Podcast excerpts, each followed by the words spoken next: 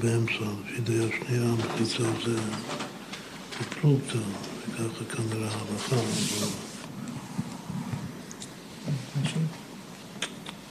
עוד עוד עוד.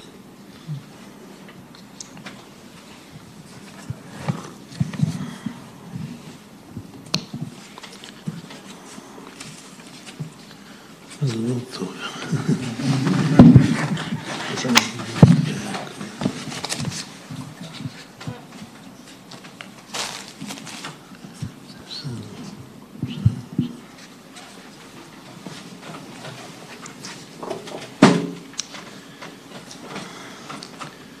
בכל אופן, עשו את הכותל, והכותל אחרי הרבה שנים נפל. אז, אז הם צריכים לבנות את זה מחדש. אם אף אחד לא רוצה לבנות מחדש, הוא לא צריך. אבל אם אחד רוצה, אז הוא בונה. הוא יכול לחייב את החבר שלו, גם כן להשתתף איתו בהוצאות עד ארבע מאות. שעד ארבע מאות זה מה ש... מציון מהזק ראייה, בקלטם זה הזק ראייה. לכן כל חצר שנפל מחייבים אותו את השני לבנותו, כמין אחד בונה, אז מחייבים גם את השני להשתתף. עד ארבע אמות. עכשיו, עד ארבע אמות זה הולך לכאן או לכאן.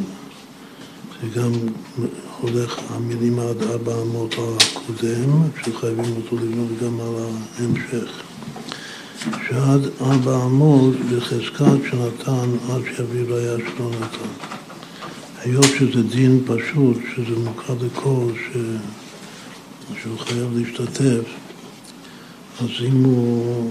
אם זה שבנה הוא תובע אותו והוא אמר שנתתי, אמרתי לך, אז הוא נאמן עד אבא עמוד. בגלל שזה דין שגלוי לכולם. אבל זה שתובע אותו, אם הוא עדיין תובע אותו, צריך להביא ראייה. יש חזוק על השני שנתן, עד שזה שתובע, עד שיביא ראייה שלא נתן.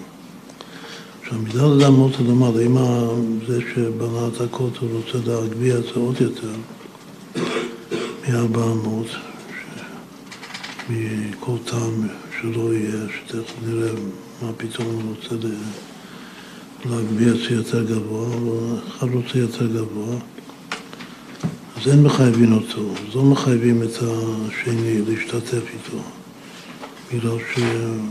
שאת ההזק ראייה הוא כבר... כבר דאג לזה, זה בסדר. אז לא מחייבים את השני עם הראשון הגביע.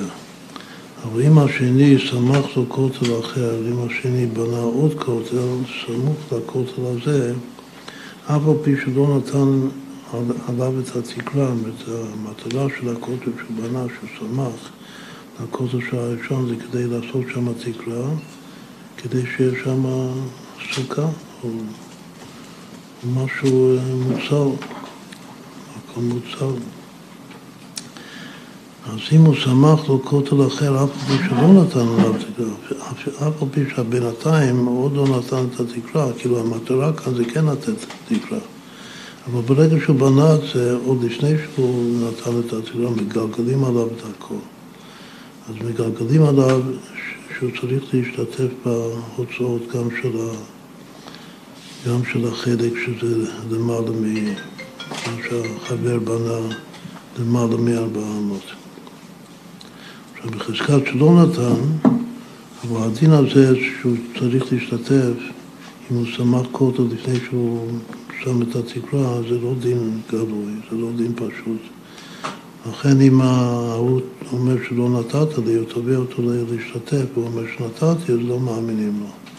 עד שיביא ראייה, עד שהשני יביא ראייה שהוא כן נתן. זה המשנה.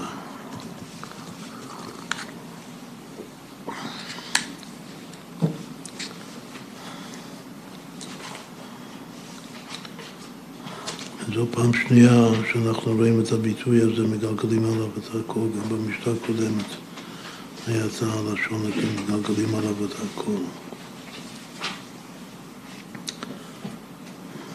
כאן כתוב לפי הסגנון הרגיל בחז"ל, אז כתוב מגלגלין עם נון סופית, אבל לפי, לפי העברית התנ"כית על כל פנים, זה צריך להיות מגלגלים ממהם, ובאמת יש מפרשים כמו התוספות יום טוב שמצטטים את זה, מצטטים את זה עם מהם, אז כנראה שיש גרסה כזאת, מגלגלים עליו את הכל, כמו שאנחנו מדברים. ואם זה ככה, אז בוא אז נפתח עם, עם הרמז הראשון. את היום אנחנו נאמר כמה וכמה רמזים בעזרת השם. אז מה זה מגלגל, כמה שווים מגלגלים עליו את הכל? כאילו זה ביטוי מיוחד, שאני מגלגל על מישהו את הכל.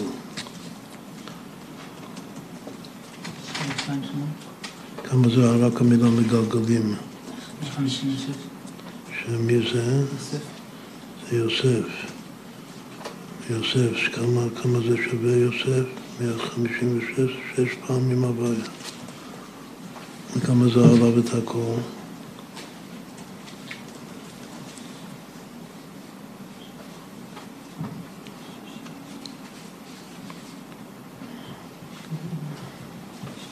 חמש מאות שבעים ושתיים. חמש מאות שבעים ושתיים. נכון, שזה שווה עשרים ושתיים פעמים הוויה. הביטוי הכי חשוב בתורה במספר הזה זה והיו לבשר אחד. זה עדיין שייך לשנה שלנו. שהשלוש האחד של מעשה בראשית. אז אם כן מגלגלים זה שש הוויה וזה עוד עשרים ושתיים פעמים הוויה. אז כמה זה כל הביטוי? שבע שתיים שמונה. זה כוח פעמים הוויה. אז מה הממוצע של כל מילה? יש פה ארבע מילים. שבע פעמים יעקב.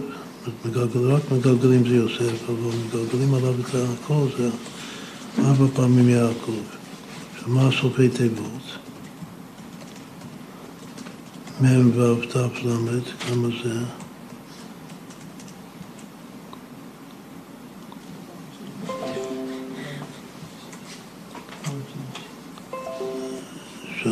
ארבע מאות שבעים ושש. מה זה?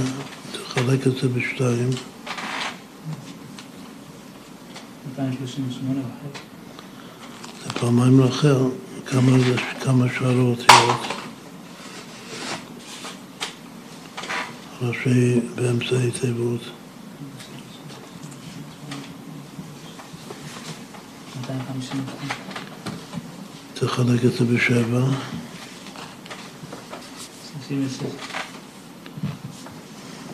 מי זאת? אז רואים כאן איזה משוואה מאוד מאוד יפה ומורכבת, שארבע פעמים יעקב, יש פה פעמיים לאחר ושבע פעמים ליה. כמה ילדים יש ליה? שבע.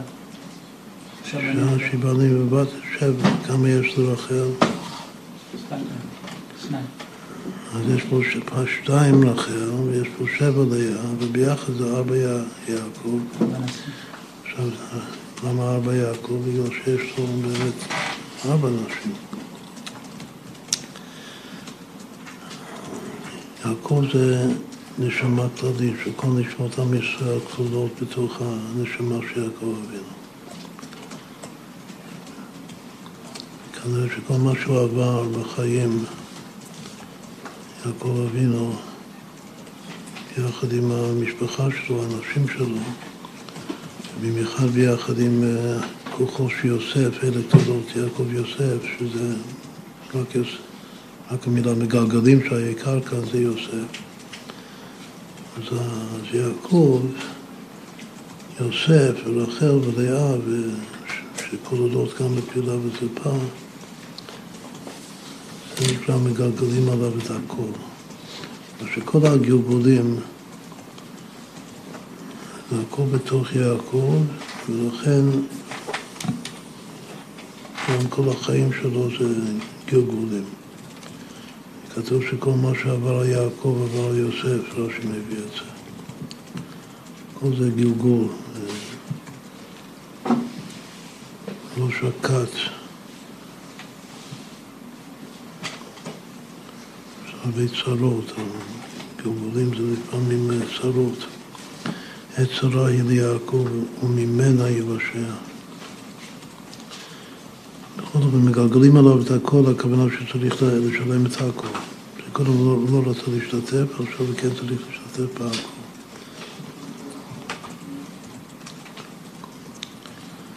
כמו שנראה, לשלם חוב בכלל, זה כמו עכשיו בחודש אלול, שזה חודש החשבון. לשלם חוב זה בעצם זה לעשות תשובה.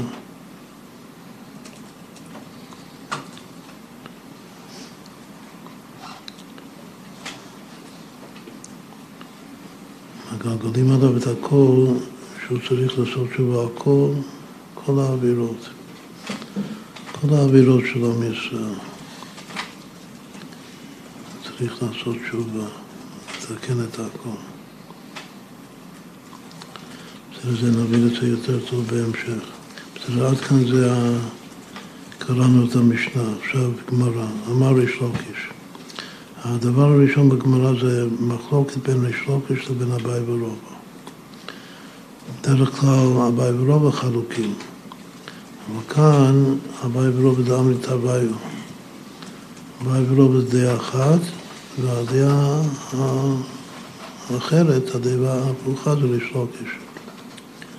בדרך כלל, אביי ורבא זה באשרוי, ביחס לריש לוקיש. בדרך כלל ההלכה זה כמו רבא, במיוחד שיש לו את אביי ביחד איתו. ריש לוקיש הוא קודם. אבל כאן ההלכה זה כמו ריש לוקיש. ההלכה זה באמת, בעצם זה חזקה. אצל ריש לוקיש זה פשוט שיש חזקה שאין אדם פורע תוך זמנו. שאין אדם פורע חוב לשני שמגיע הזמן לשלם את החוב, וכנראה שמגיע הזמן לשלם את החוב אז גם מגלגלים עליו את כל החובות. צריך הכל...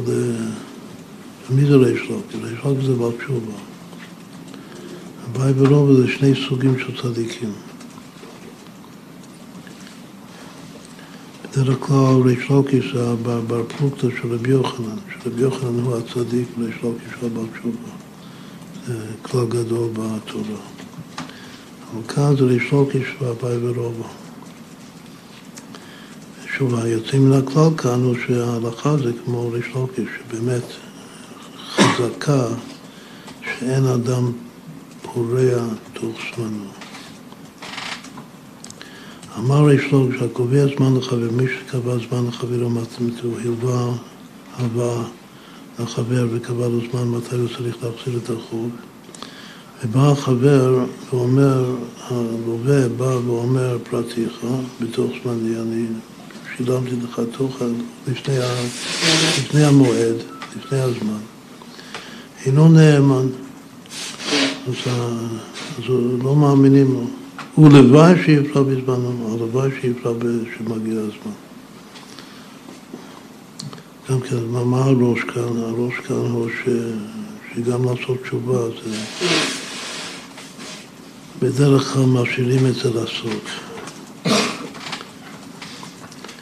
לכן חז"ל אמרו ש...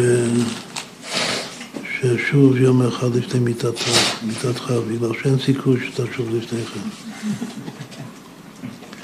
בגלל ש... שחזוק או שאין אדם פורע בתוך זמנו. מי מבין את זה הכי טוב? ריש לוקיש.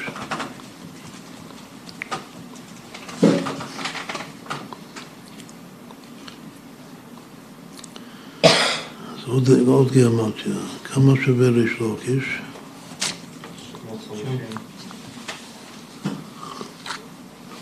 תשע מאות וחמישים. כמה זה אביי ורבא? כלומר אביי פלוס רבא?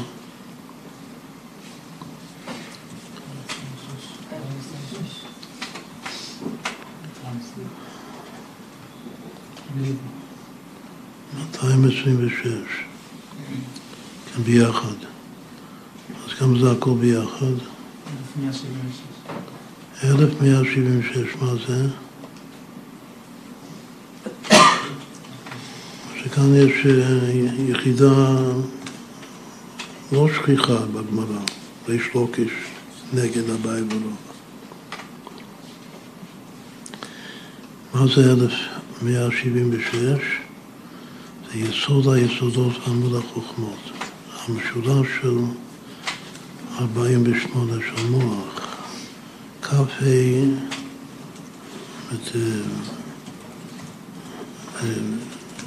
כ"ד פעמים פעמים ארבעים ותשע. כמו שנראה תכף, ארבעים ותשע לענייננו, שבע בריבוע זה מילת המפתח, שזה הנושא שלנו, השיעור שלנו זה מיגו. מם ג' ו' מיגו. וכאן בגמרא הזאת, הגמרא מתחילה אולי את הנושא הכי עמוק בכללי, בכלל בנזיקים, בחושן משפט, ובמיוחד בבבא-בתרא. אנחנו למדנו בשיעור הראשון שכל בבא-בתרא זה סברה. כמו שנראה, הסברה העיקרית, שזה לא כתוב בתורה, ויש לו דין דאורייתא, זה תוקף דאורייתא, זה הדין של מיגו. עיקר הסברה של התורה, שאומרים מיגו. עכשיו, יש לפעמים שלא אומרים מיגו, אבל ככלל יש כזה דבר מיגו. אז המיגו שמתוך שהיה יכול לטעון טענה אחרת, שהיה, שהיה מנצח, היה מתקבל, אז הטענה הזאת שהיא טענה חלושה וקלושה, שלא מתקבלת, אבל לקבל את הטענה הזאת בזכות זה, מיגו זה זכות, בזכות זה שיש לו טענה טובה שהיה יכול לטעון ולזכות בזה. זה נקרא מיגו, ומיגו שווה ארבעים ותשע, כותבים מיגו בלי היוד, כמו שהרפידי צריך לכתוב את זה, חסר, רק שנוהגים לכתיב מלא כידוע. שוב, מה הגמרא אומרת? אמר ריש לוקיש, הקובע זמן לחברו, מי שקבע זמן מתי להחזיר את החוב, ואמר לפלטיך, בתוך זמני, עוד לפני הזמן, אין עונה, אין כזה דבר. לא מאמינים לו. ולוואי שיפרע בזמנו, הלוואי שיפרע בזמנו. החבר של ריש לוקיש, רבי יוחנן, גם כן אמר ולוואי. איזה ולוואי הוא אמר? ולוואי שיתפלל אדם כל היום כולו. אצל רבי יוחנן גם כן רואים שהוא כל הזמן. אבל ריש לוקיש אומר שהלוואי בסוף. אביי ורובד אמר תביאו. אז באים וחוקים עליו, על ריש לוקיש, אביי ורובד, הם אומרים שניהם דבר אחד. אבי דיניש דפורא בגזימני. שעשוי שבן אדם יפרע בתוך הזמן שלו. כלומר שזה לא מופרך. לפי ריש לוקיש זה מופרך, אבל לפי אביי ורובד זה מצוי, זה יכול להיות. למה? מה הציור שזה יכול להיות? אז אומרים זימנין, דמשרמה לזוז, זה לפעמים מזדמן לבן אדם כסף. אמר שכל עוד שיש לי כסף, אז כדאי שאני אחזיר את החוב שלי, בגלל שמי יודע שיגיע הזמן של החזרת החוב, אולי לא יהיה לי כסף. אבל עכשיו יש לי כסף, אז אני מחזיר את זה בתור עוד לפני הזמן. זים ושם מלי זוזי, אמר איזו איזו, אני אלף ואני אקרא את החוב, כהכת לולית ודנו, לפני שאני אהיה תבוד, כלומר שיגיע הזמן, יכול להיות שאני אהיה תבוד ואני לא אוכל להחזיר את החוב.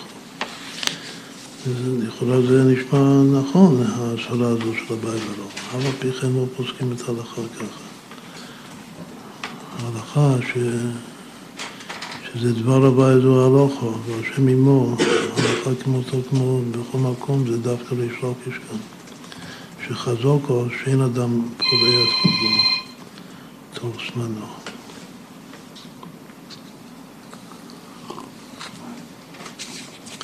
זה לא עד כאן בענייננו.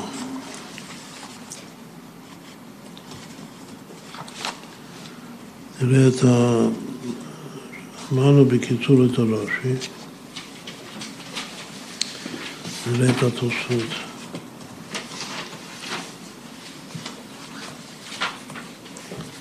קודם כל יש פה שתי תוספות על המשנה, ואחר כך שתי תוספות על הגמרא, והעיקר זה האחרון, השני על הגמרא. קודם כל מה הוא אומר על המשנה? מארבע אמות ולמעלה אין מחייבים אותו, בגלל ש... הוא לא חייב. איזה קריאה כבר דעת בזה, הוא שילם לו עד ארבע אמות.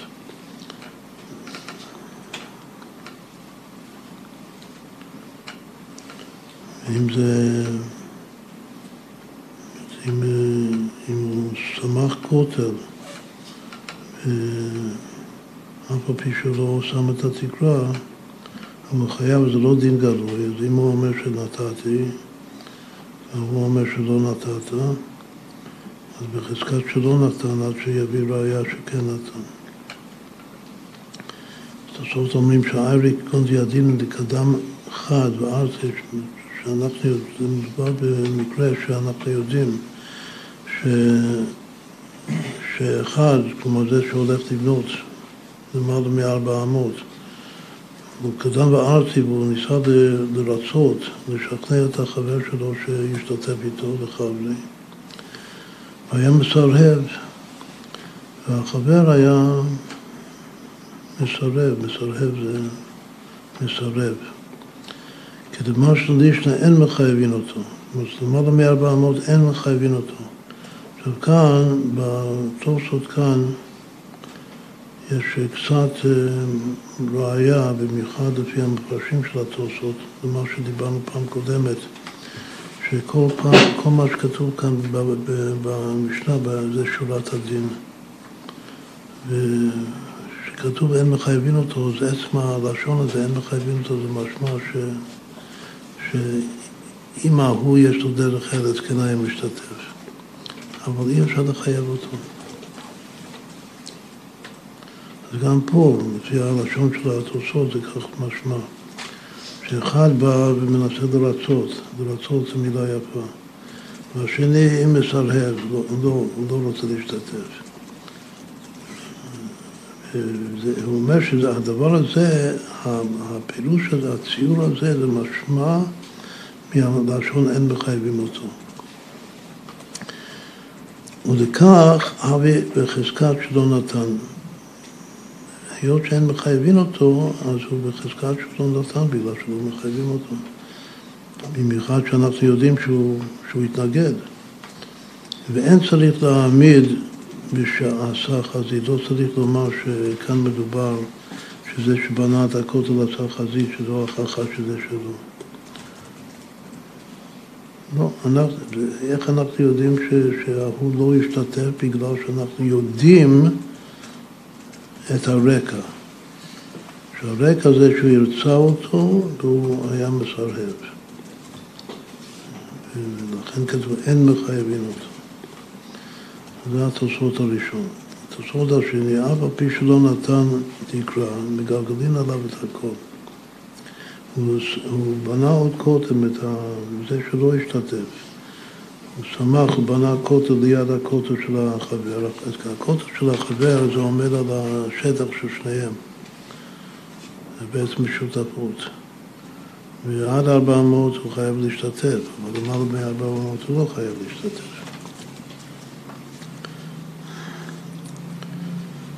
עכשיו יש פה שאלה שהוא לא שווה בפירוש, אבל השאלה הוא למה מחייבים אותו אם הוא לא שם את התקרה עדיין, שזה מה שהמשנה אומרת.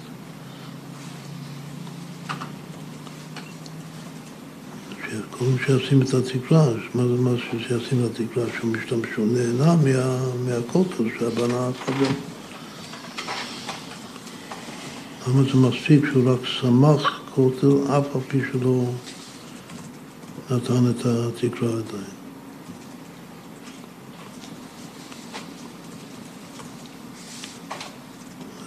צריך להבין את זה. בכל אופן הוא כותב כאן, ואף על פי שלא נתן את הטיפלה, מגלגלים עליו את הכל. אף אגב, לזה עכשיו הוא אומר שלכאורה זה נגד כלל גדול אצלנו בתורה, שזה גם כן כלל גדול של ספרה. מה הכלל גדול? זה נהנה וזה לא חסר פטור. למה פטור? בגלל שכופין על מידת סדום. פרקי אבות כתוב ששלי שלי ושלך שלך זו מידה בינונית, ויש אומרים זו מידת סדום. זה פלא, שאחד אומר שזה בינוני, בינוני זה משהו בסדר, במיוחד לפי הרמב"ם, שלא צריך להיות בינוני. וגם שזה שלי שלי ושלך שלך, מה הבעיה? מה שלי שלי, מה שלך שלך. יש אומרים שזו מידת סתום. וכופין על מידת סתום. כופין לא להיות בינוני, לפי הדעה ש... שמידת סתום זה בעצם בינוני. או שמנאמר שיש בזה גופה, ששלי שלי ושלך שלך יש שתי בחינות. שני סוגים של שלי שלי ושלך שלך. אחד זה בינוני והשני זה מידת סתום. בכל אופן, מידת סתום זה לא פשוט להבין את זה, מה זה כופין על מידת סתום. וזה נהנה וזה לא חסר. מה הדוגמה העיקרית? הדוגמה העיקרית בחז"ל זה שאני, שלא מדעתך אני נכנס לתוך הבית שלך, אתה עזרת את הבית, נסעת לרבי לחגים. השארת את הבית ריק. ואני נכנסתי לבית וגרתי שם במשך כל החודש. אז שחזרת הביתה. אז יכולה צריך לשלם שכירות. לא, לא צריך לשלם שכירות. כלומר שזה נהנה וזה לא חסר, פטור. זה פלא. שאם אני תובע ממך שכירות, אני נוהג כמו סתומי. כופין על מידת סתום. זה מה ששואל כאן. אם, אם אחד בנה למעלה מארבע אמות, ואני לא חייב, אני לא חייב להשתתף. עכשיו אני בא ובונה עוד קוטר ליד כדי לעשות תקרה וליהנות. אז בעצם אני נהנה, אני נהנה מהקוטר שהוא בנה, אבל הוא, הוא לא חסר, הוא בנה את זה, הוא לא עושה את זה בלב אחי. כשהוא בנה את זה, הוא יודע לכתחילה שאני לא חייב להשתתף. הוא מרצה אותי שאני אשתתף, אבל לא חייב. אז לכאורה זה דוגמה קלאסית שזה נהנה וזה לא חסר. אז צריך להיות פתאום.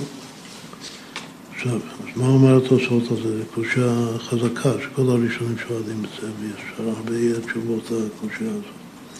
מכל מקום, כגון דגלי דעתי דניחא ליה בהגבהא. כאן מדובר ש... שהוא... זה שהוא שמח כותל, שהוא בנה עוד כותל, אז הוא עשה פעולה ממשית של גילוי דעת שניחא ליה בהגבהא, שניחא ליה שהחבר שלו הגביה את ה... הגביע את הכותל, למעלה מארבע אמות. עכשיו, הגישה הנכונה זה לא בהגבהא, בהוצאה. אז כל הראשונים והאחרונים מצטטים כמו שכתוב כאן בהגבהא, אבל התיקון כאן בעוז והדר זה שצריך להיות בהוצאה, וזה יותר טוב. בגלל שניחא ליה בהוצאה, הכוונה שניחא ליה שהשני הוציא כסף על ההגבהא שהוא הגביע.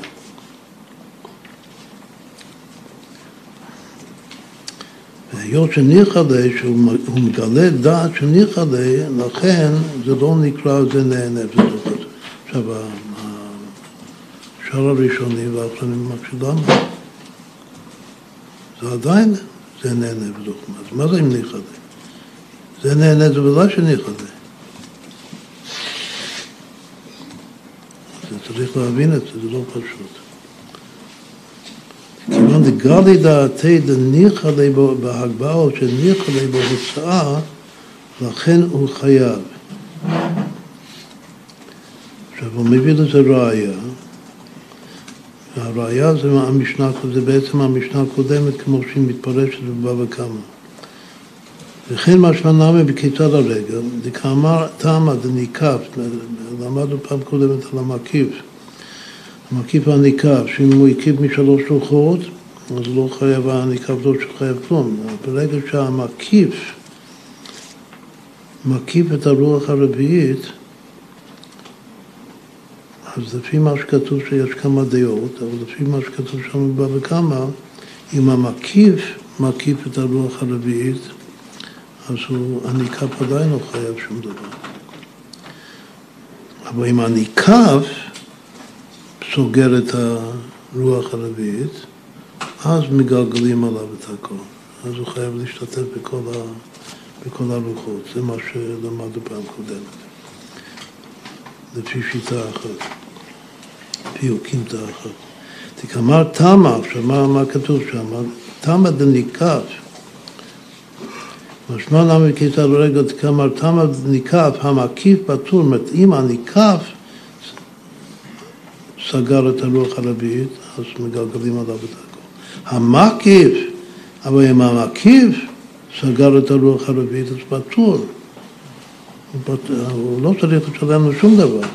למה? שמה מילה זה נהנה, וזה לא חזק פטור. זאת אומרת, זה שהקיף, אז הוא נהנה. אם הוא הקיף בפנים, הוא נהנה מהזק ראייה, אם הוא הקיף בחוץ, הוא גם נהנה מהרשות ראייה. מה? הניקף נהנה. הניקף נהנה, כן. ששמע מילה זה, זה נהנה וזה לא חסר, הניקף נהנה, וזה שמקיף, אם הוא סגר את הכל, זה לא חסר. שוב, אם זה בין השדות, אז הוא נהנה מה, ממש מההזק ראייה, ואם זה גם כן רשות רבים, אז יש גם כן הנאה, שלא לא נכנסות פעימות, וגם הזק ראייה מרחוק מהרשות הרבים. אז הוא פטור. ואפילו הכי, אף על פי שזה נהנה, אני אומר שזה נהנה וזה לא חסר, כשהמקיף סגר, אפילו, ואפילו הכי, כשעמד ניקף חייב. אם הניקף סגר, אז הוא כן חייב. למה הוא חייב? בגלל שהוא חייב על ה... גלגלים עליו את הכל, הוא חייב גם על השלוש לוחות. אז מה משמע מכאן? שברגע שהוא מגלד, זה כמו שהוא סמך כותל.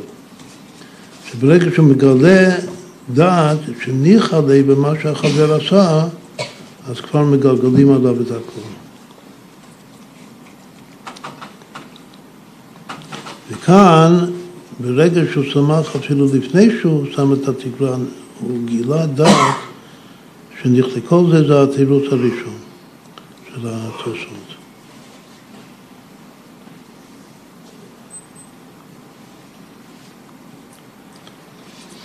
עכשיו זה שאומר שכן נראה לי, יכול להיות ש... שזה בגלל מה שאמרנו קודם, שזה עדיין בכלל לא כל כך uh, מובן. הרי גם שהוא מגלה דעת שניחא לו, אבל זה עדיין זה נהנה וזה לא חסר.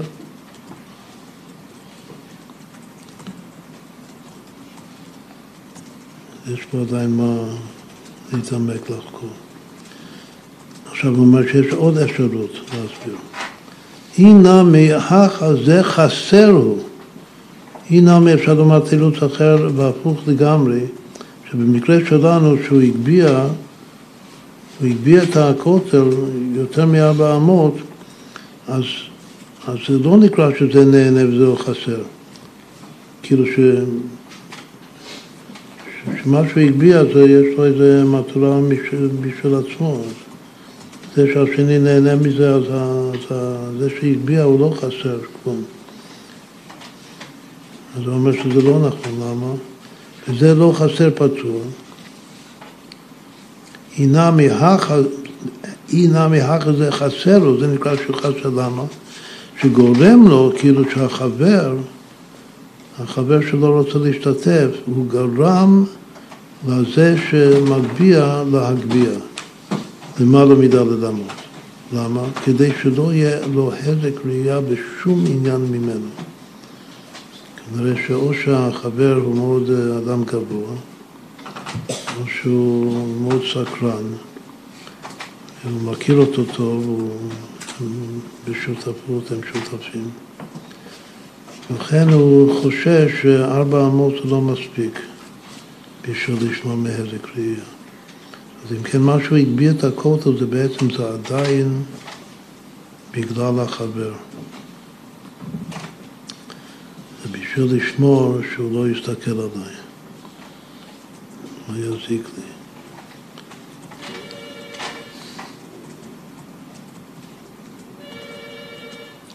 אם כן, אז מה, מה יוצא בסוף לפי התיבות הזה? שזה נהנה וזה חסר. עכשיו, אם לא היה סומך את הכותל, עצם הדבר שבנה את בשביל הזק ראייה, הוא לא, עדיין לא חייב לשלם לו. בגלל שחכמים לא חייבו לו יותר מארבע אמות. אז כל זמן ש, שהחבר שלו, שמסרב, הוא לא נהנה, אז אני לא אומר שהוא חסר ולכן צריך לשלם לו. אבל ברגע שסמך את הכותל והוא כבר נהנה, מהכותל הראשון, אז אני מגלגל עליו גם את זה, שאולי למה הוא הגביא את הכותל? בגללך הוא הגביא את הכותל. זה הפשט או שעכשיו הוא כן, באיזשהו אופן יכול, ברגע שהוא סומך שם כותל, הוא יכול להתקרב, אתה לסת כאילו... לא, אבל הוא לא יכול לחייב אותו לפני שהוא סמך את הכותל השני. אבל כשהוא סומך, כבר מיעט לו בארבע... אז זה נקרא שזה נהנה. ברגע שהוא שם את הכותל, אז הוא מתחיל ליהנות, ואז מתגלה, כאילו למפרע, שזה חסר. אז זה שהוא חסר במפרע, או שעכשיו הוא חסר, כי עכשיו הוא כבר שוב יותר יכול להסתכל לו יותר. כאילו זה בגלל שהוא סקרן יותר, או בגלל ש... או שהבנייה עושה שהוא יכול להסתכל יותר. הוא כותב כאן שהוא עשה מה שהוא הגביא את הכותל, למעלה מידה לדמות, זה כדי שלא יהיה לו חזק ראייה ושום עניין מגיע, עוד לפני שהוא שמחת. עכשיו הגמרא, הקובע זמן לחברו. אז מה אמר ריש לקיש אומר? שמי שקובע זמן לחברו, אז יש חזקה שאין אדם פורע בתוך זמנו. אומר רי, דווקא קובע זמן, אבל בסתם הלוואה, אם אני סתם נתתי לך הלוואה ולא קבעתי לך זמן מתי תצליח להחזיר, אבל יש דין שסתם הלוואה זה שלושים יום. ועכשיו הלווה בא ואומר שהוא שולם את זה אחרי עשרה ימים. אז אין את החזקה הזאת, שאין אדם פורע תוך זמנו. לא חשיב זה תוך שלושים, אם הוא ישלם, אם הוא יאמר, יטען, שהוא שילם תוך שלושים, זה לא נחשב תוך זמנו. רק אם הוא אומר, אם הוא הלווה לו ואמר לו בפירוש בשעת ההלוואה, שיש סוף, יש זמן לפרוע. לפי מה שאמרנו עכשיו, שזה שוב יום, יום אחד לפני מיטתך, זה יכול להתפרש טוב, שכל יום, כל יום יכול להיות יום אחד. אף על פי שסתם אבל יש לו דין של שלושים יום, בסתם ימי שנותינו בהם שבעים שנה, בכל אופן זה לא, זה לא קבוע במסמר שהסוף זה שבעים שנה.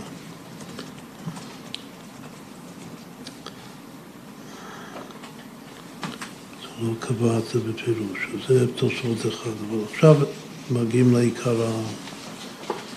השיעור, התוספות השני הזה. עכשיו, התוספות קורסים בגמרא שתי מילים שאין לנו בגמרא. בגמרא שלנו כתוב, אמר ריש לקיש הקובע זמן לחברו ואמר לו פרטיך. התוספות מוסיפים את המילים ובא בזמנו ואמר פרטיך. אמר שהמלווה הלווה ואמר שבראש חודש אלול אתה צריך לשלם לי, והוא בא באותו יום. הוא בא בדיוק בסוף הזמן, הוא בא בזמנו, כלומר באותו יום האחרון.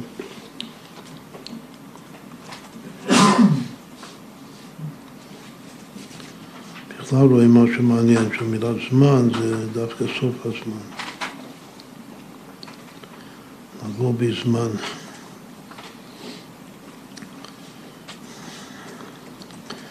אז הוא בא בזמנו ואמר פרטיך. כלומר שיכול להיות שיהיה דין אחר אם הוא לא בא בזמנו, אם הוא בא לפני כן או בא אחר כך. אבל דווקא חשוב לתוספות להוסיף את המילים האלה, הוא בא בזמנו ואמר פרטיך, והלווה אמר פרטיך תו זמני, אז אינו נאמן. הוא אומר לתוספות, נראה לי שמדובר, כמו שקודם אמר, שזה מדובר כאילו עם המציאות.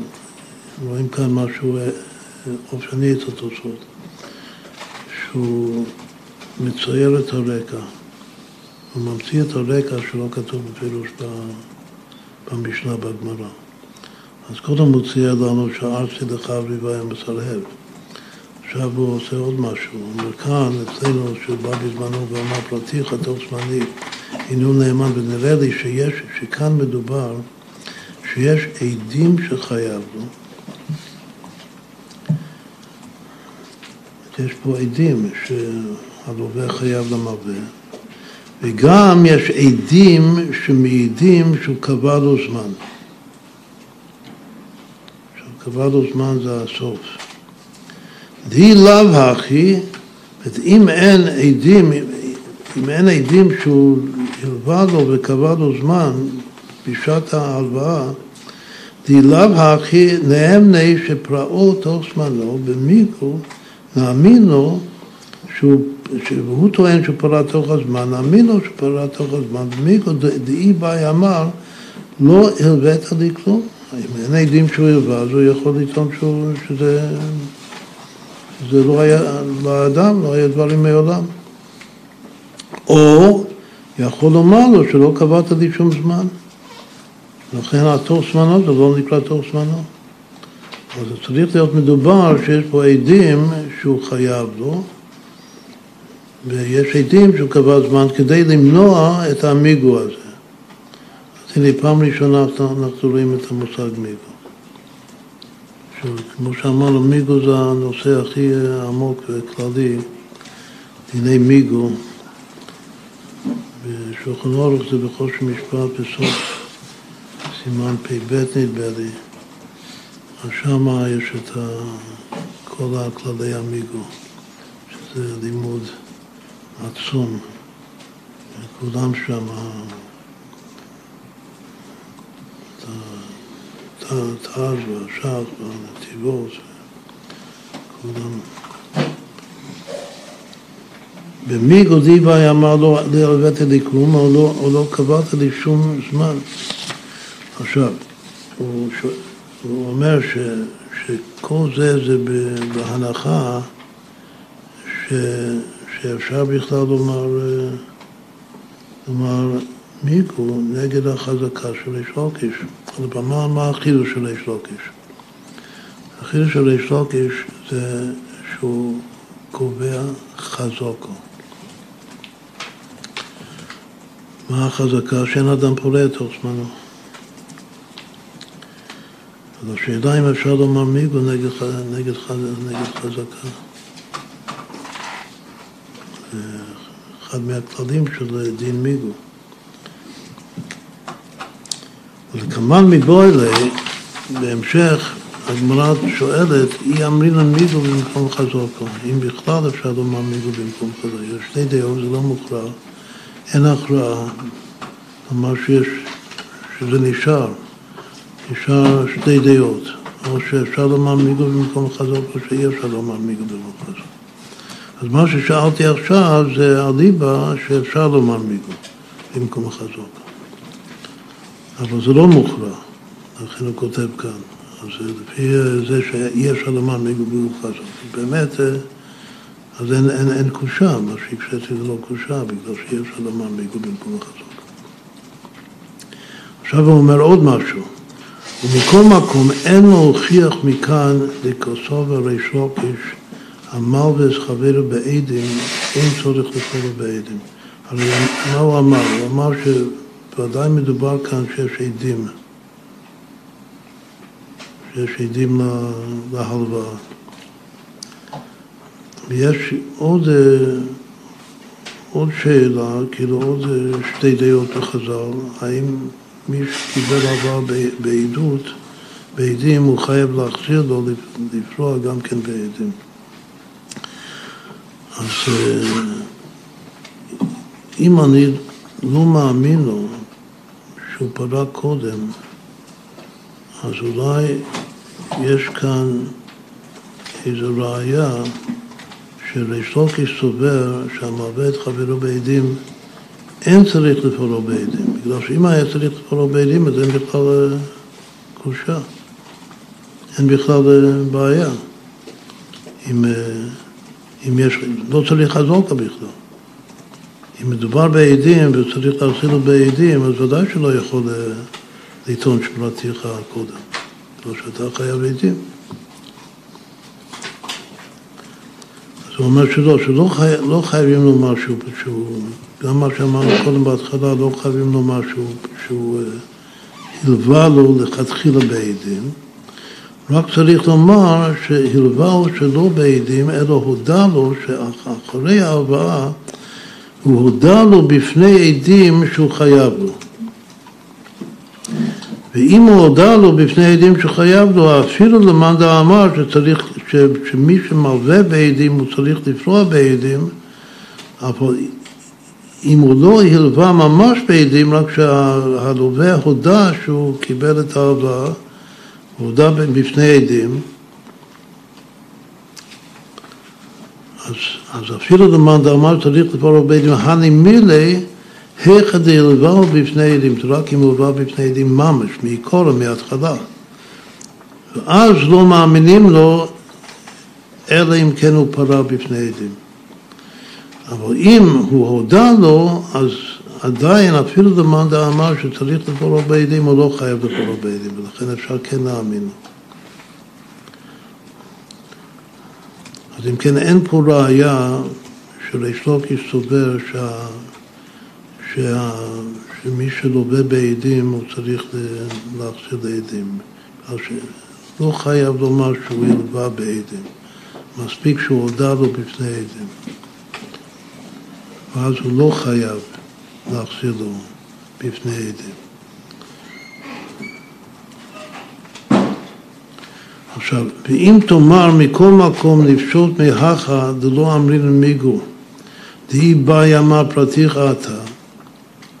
עכשיו, בכל אופן אולי אפשר לצאת, בכל אופן ללמוד איזה דין מה... מדברי ריש לוקיש כאן. שאי אפשר לומר מיגו שעכשיו החזרתי לך. מה זה מיגו? שאני אומר שהחזרתי לך בתוך הזמן, לפני כמה ימים. בזה אני לא נאמן, בגלל שאין אדם פורע את זמנו. ולפי דברי התוספות, המלווה בא כאן לתבוע את החוב ביום, ה... ביום האחרון. אז אולי אפשר ללמוד מכאן שאין מיגו לומר לו שפרעתי אתה. למה? הוא אומר לי, דה לא חשיב לי למה אין, אין מיגו, יש לומר מיגו שפרעתיך אתה. זה לא חשיב מיגו כיוון דמיירי דקיימי ביום האחרון של, של זמן. זה מדובר כאן, ב, כתוב הוא בא בזמנו, מה שהוא הוסיף שתי מילים. זה מדובר כאן ביום האחרון של זמן, ואף על גב, זה מסכין בשלי השואל, דעבד איניש דפרה ביום הדמיש תמצים לי, כתוב שם שהאדם עשוי כן לפרוע את החוב ביום האחרון.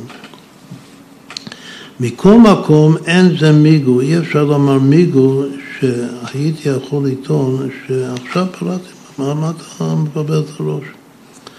שלא נתתי לך. שוב, זה המיגו, זה לא מה שטוען, הוא טוען שפרעתיך אתמול, או שלשום. אבל אולי יש לו מיגו לומר שפרעתי היום ואדם כן עשוי לפרוע היום, זאת טענה טובה. זאת אומרת שאי אפשר לומר שאת המיגו הזה, למה? זה לא חד צבעין יש למימה פרעתיך היום. אדם לא חצוף, לא נועז, מתבייש מלומר שפרעתיך היום. בגלל שמה, פרעתיך היום, אתה לא זוכר מה, איך זה. אבל רגיל הוא לומר פרעתיך אתמול. מה שהוא אומר בפועל, שפרעתיך אתמול, ושכחת. זה משהו טוען. הוא אפילו לא, לומר, אפילו לא אומר לבעלים שלו שאתה משקר לי, שאתה אומר שלא פרעתיך, אבל כן פרעתיך אתמול. אז אני כאילו מנמק אותך, מצדיק אותך, שאני נתתי לך אתמול, וכנראה ששכחת שנתתי לך. זה מתקבל, זה סביר. אבל זה לא סביר שאדם יאמר שלפני חמש דקות נתתי לך. שלפני חמש דקות אדם לא שוכח. ואם אני כן אומר ככה, זה עזות, זה חוצפה. לכן הטענה הזאת, זה לא יכול להיות מיגו. איך אומרים את זה? ב... כאילו הלשון הכללי זה נקרא מיגו דהאוזו. והשאלה היא מיגו דהאוזו אמינן או לא אמינן. אז כאן תוספות רוצה לומר לכאורה שמיגו דהאוזו לא אמינן. אבל ההלכה זה לא ככה. ההלכה, ההלכה זה שכן אומרת שבממונות, כדי להחזיק, לא בשביל להוציא ממון, אבל כאן זה להחזיק ממון, מה שהוא טוען שפרעתיך, אז כן אומרים מיגו דהאוזו, בגלל שזה ספק, למה, מה ההלכה אומרת? ההלכה אומרת שיש אנשים שכן מעיזים. זה לא, זה לא חזוק או מוחלט, מוחלקת שלא מעיזים. היות שיש אנשים שכן מעיזים, ולכן זה ספק, אולי הבן אדם הזה הוא מהמעיזים. והיות שספק, אז לא, לא מחייבים אותו. זה, כאילו זה כן מיגו. זה מיגו רק בממונות, להחזיק בממון, וזה לא מיגו לפתור משבועה. אז אם כן יש נושא גדול, שזה בעצם מה שרציתי שנגיד לזה, שהסוף של התוספות כאן זה הנושא שנקרא מיגו דהאוזו. אם אומרים מיגו דהאוזו, לא אומרים מיגו דהאוזו. אז הוא כותב שלא, לא אומרים מיגו דהאוזו.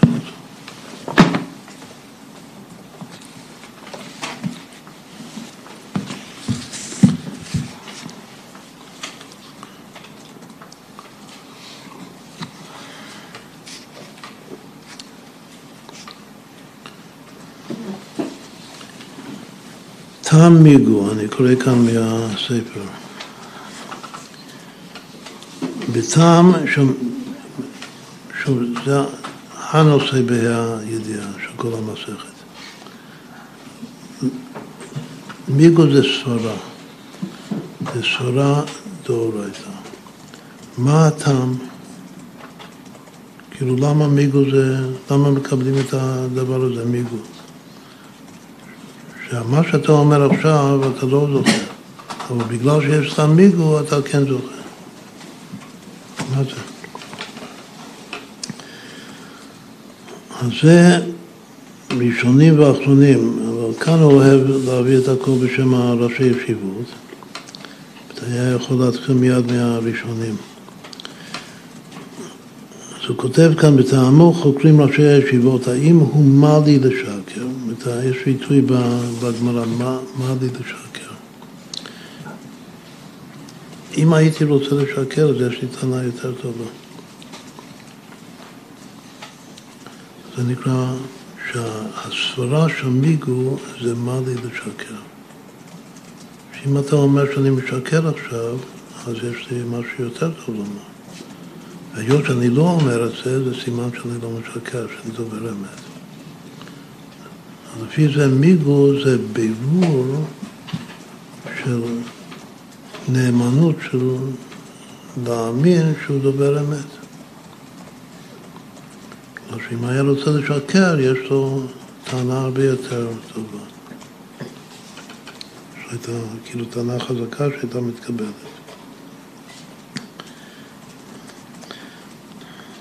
או כוח הטענה. אז החקירה העיקרית זה האם הסברה של מיגו זה מה לי לשקר, או שזה כוח הטענה. שהיות שיש לי טענה טובה, אני אומר עכשיו טענה לא טובה. מה שאני אומר עכשיו זה לא אני אפסיד. אבל יש לי טענה טובה, שאם הייתי אומר את הטענה הטובה הייתי זוכה. אז, מה, אז, אז כוח, הביטוי הזה, כוח הטענה שכאילו מקשיבים לי, זה דרך תענינן, ש, שהתורה טוענת לי, או התורה נותנת לי את הכוח של הטענה הטובה. אז אם כן, הסברה של מיגו זה לא בירור שאני אמיתי, שאני דובר אמת. זה משהו מופשט לגמרי, שזה הכוח של הטענה שהתורה מזכה אותי. עם ה... כאילו שאנחנו הביתים טוענים, התורה טוענת, כמו איתו יתמה, איתו יתומות. שטוענים, טוענים להם. אז כאן כל בן אדם אומר משהו חלש, והיה יכול לומר משהו חזק, אז התורה טוענת לו. זה נקרא כוח הטענה. עכשיו, יש בזה הרבה הרבה פרטים, תכף נקרא את זה, אבל... כל הפרטים זה רק מסביב לשתי אפשרויות האלה. או שיש כאן מה לי לשקר. מה לשקר זה, זה נאמנות של הגברא. וכוח הטענה זה השראה, נקרא לזה, של, ה, של התורה. בעצמה. מה ההבדל הראשון? ההבדל הראשון העיקרי הוא שאם זה מה לי לשקר, אז צריך להניח שה... שאני שאומר את הסברה, את הטענה החלשה, שאני יודע מהטענה החזקה. כלומר שאם אני לא יודע מהטענה הזאת בכלל, שיש לי אפשרות לטעון משהו טוב, אז איך אני יכול להוכיח שמה לי לשקר? מה לי לשקר זה, אם הייתי רוצה לשקר, אז היה לי משהו טוב. אבל אם אני לא יודע מזה, אז כאילו זה נופל. לכן, יש שכותבים בפירוש ש... שהסברה של מה לי לשקר זה רק שאני יודע. או... יש שאומרים שרוב, שזה דין של רוב. שרוב האנשים בעולם יודעים את האפשרות של הטענה החזקה. אז אם כן, לפי זה, כל מיגו זה בנוי הרוב. אבל אם הסברה של מיגו זה כוח הטענה עצמה, אז אני לא חייב לדעת מזה בכלל. התורה טוענת בשבילי. יש טענה טובה, אז זה נפקא מינה מאוד מאוד גדול. וגם כן זה מתחיל להסביר את ההבדל בין, בין שתי הבחינות, שתי האפשרויות האלה. מה שכוח הטענה זה בעצם זה קשור למקי שלי, כמו שאמרנו כל ההשראה. העולם מקיף של התורה, שיחסית מה לשקר זה קצת כמו ההבדל בין גברא וחפצא. שמה לשקר זה סברה של גברא, שאני נאמן, אני דובר אמת, יש הוכחה לכך שזה מה לשקר. אבל כוח הטענה זה, זה בחינה של חצה, זה משהו אובייקטיבי, כאילו משהו מחוץ לעצמי. שהתורה מזכה אותי עם הטענה הטובה, אבל פי שאני בכלל לא יודע מזה.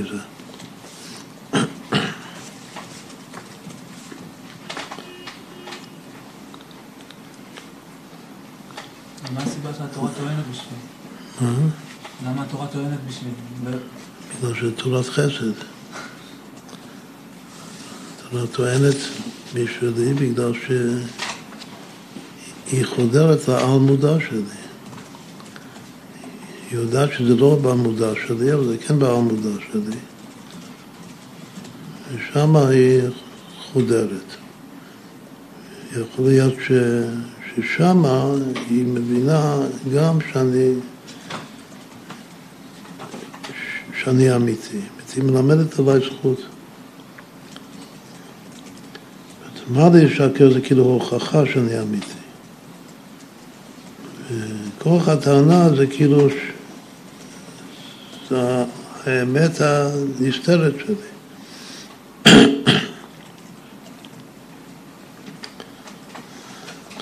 עכשיו הוא אומר שאף פי שיש רק פה שתי... שתי בחינות בכלל, שזה מה לשקר מול כוח הטענה, אבל יש בזה ארבע שיטות. כאשר בין ארבע השיטות האלה, שתי הדעות הראשונות הן הידועות יותר. עכשיו, אני קורא מתוך הספר הזה, קורא את יסודות וחקירות, אבל יש גם כן, אפשר לראות את זה עוד יותר בהרחבה באנציקלופדיה התלמודית. במיגו, ושם הוא גם כן מחלק את, הוא מתחיל, מתחיל מהשתיים, שהשתיים זה העיקר, מחלק את זה, הוא אומר שיש ארבע, אבל איך שהוא מסביר את הארבע זה לא בדיוק כמו איך שהוא מסביר את הארבע. אז כדי, כדי להבין את זה ממש טוב, צריך ללמוד גם את, לקרוא גם את זה וגם שם. אבל בינתיים אנחנו נסתפק רק עם מה שכתוב כאן. בפשטות, דבר, א' ב' זה מה שידוע יותר, והגימוד ד' זה, זה חידושים האחרונים, זמן האחרון. א', מה אומר א'? בפשטות הוא, הוא ראיית מה לי לשקר.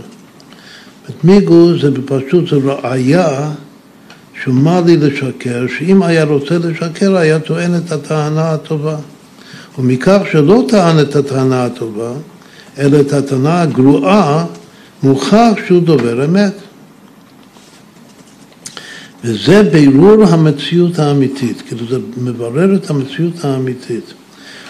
לכן אפשרות זו מכונה אנצעדי. אמרנו שהמציאות, הדבר השני זה על דרך תענינן.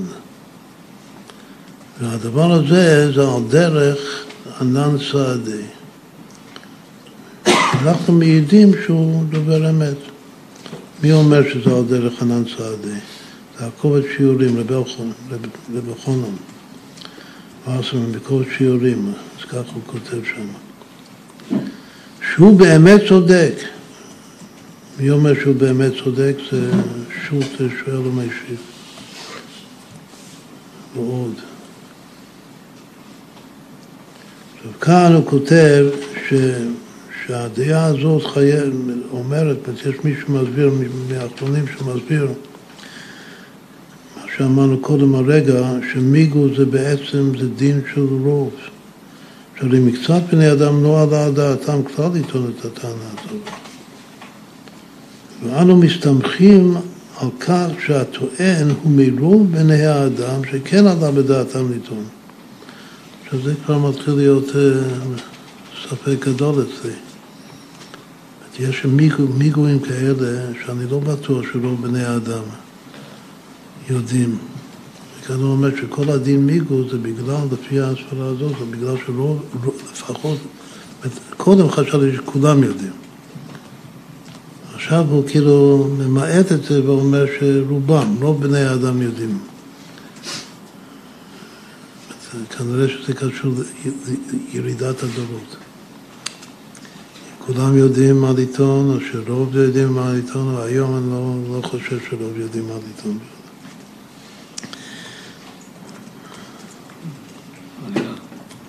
לא יודעים לשקר. עכשיו, בכלל, מה יותר חזק, רוב או... רוב המיגו זה, זה, זה, זה, זה עוד שאלה. השאלה זה נושא בפני עצמו. רוב נגד מיגו. זה נקרא הכרעות, דיני הכרעות, שזה עוד נושא עצום.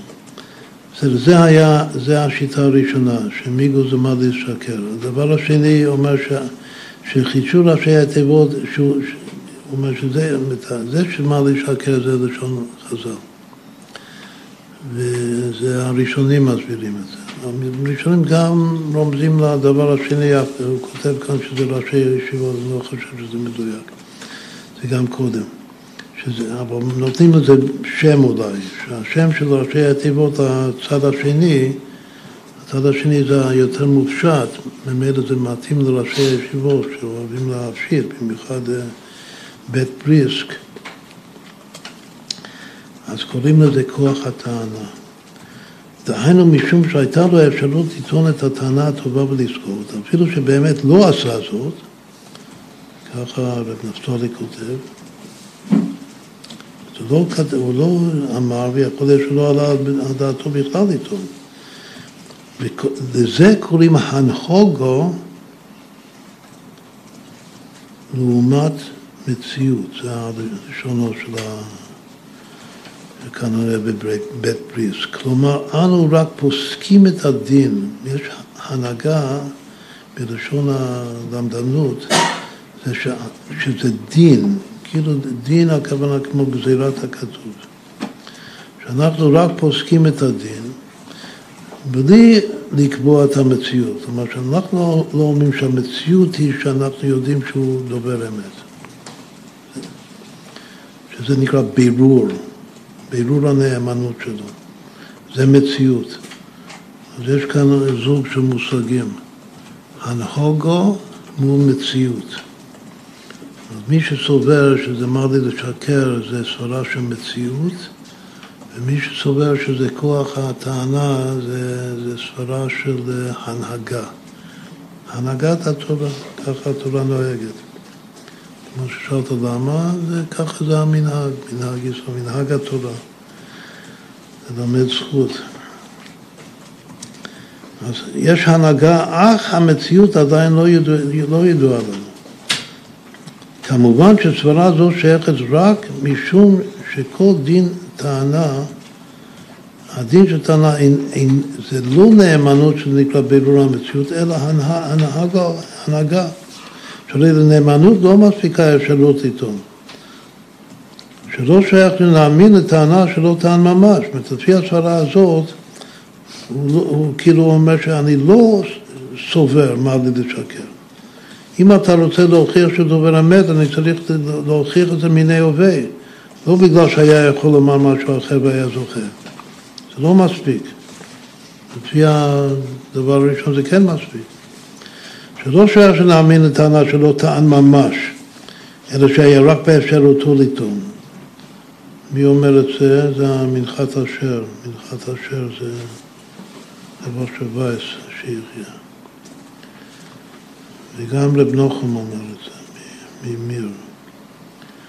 ובהסבר לזה מצאנו שלוש דעות. איך להסביר את זה עוד יותר לעומק, אז יש בזה שלוש דעות.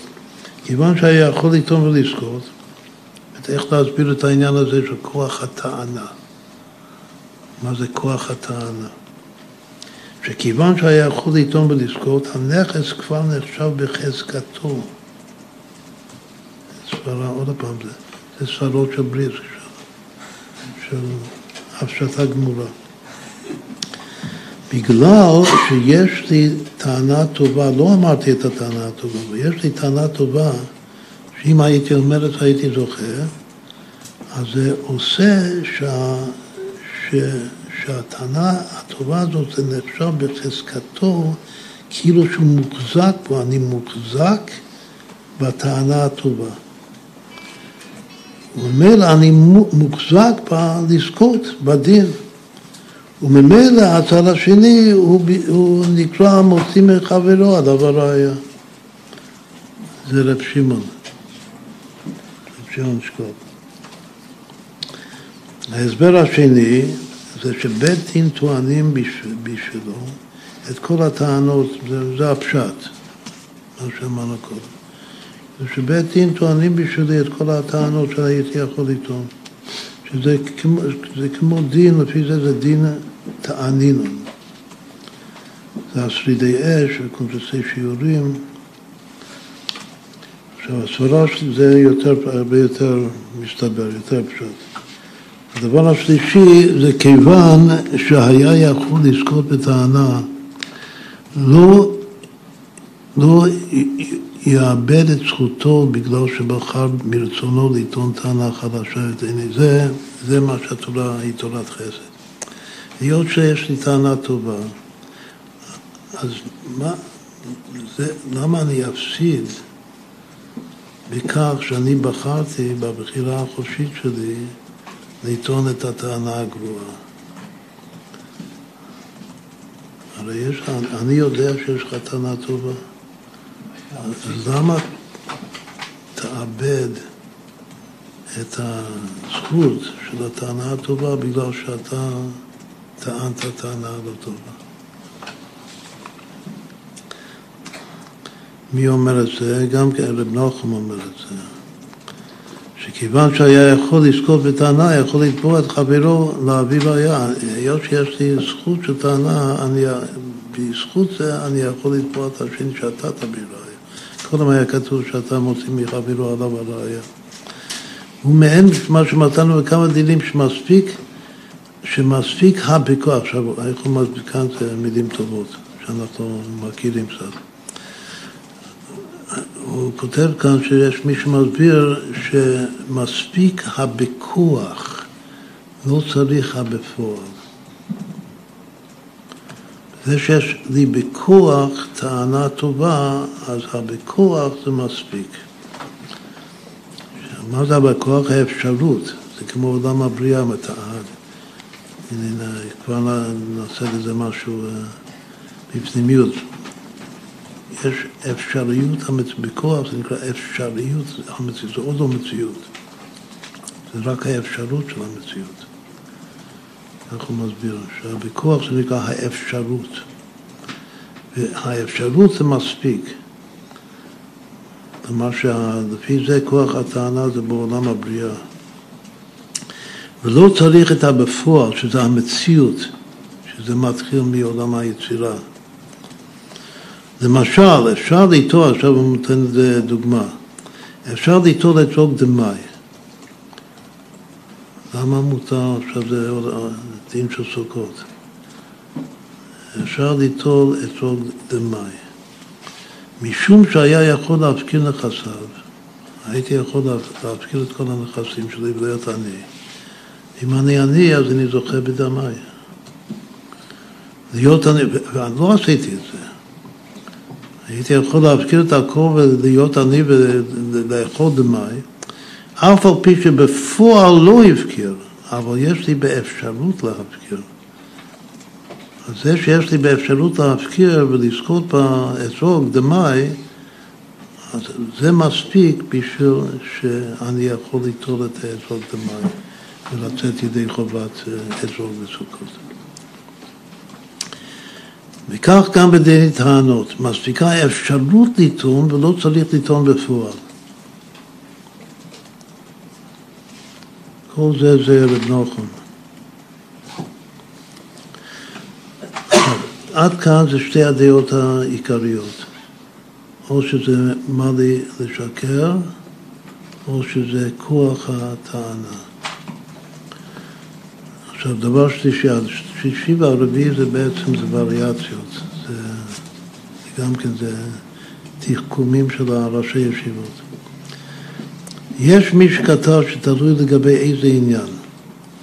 הדבר השלישי הזה, זה כן, זה מאוד נוגע לנו, זה לא, זה לא, לא משהו רחוק, זה משהו קרוב, קרוב אליך.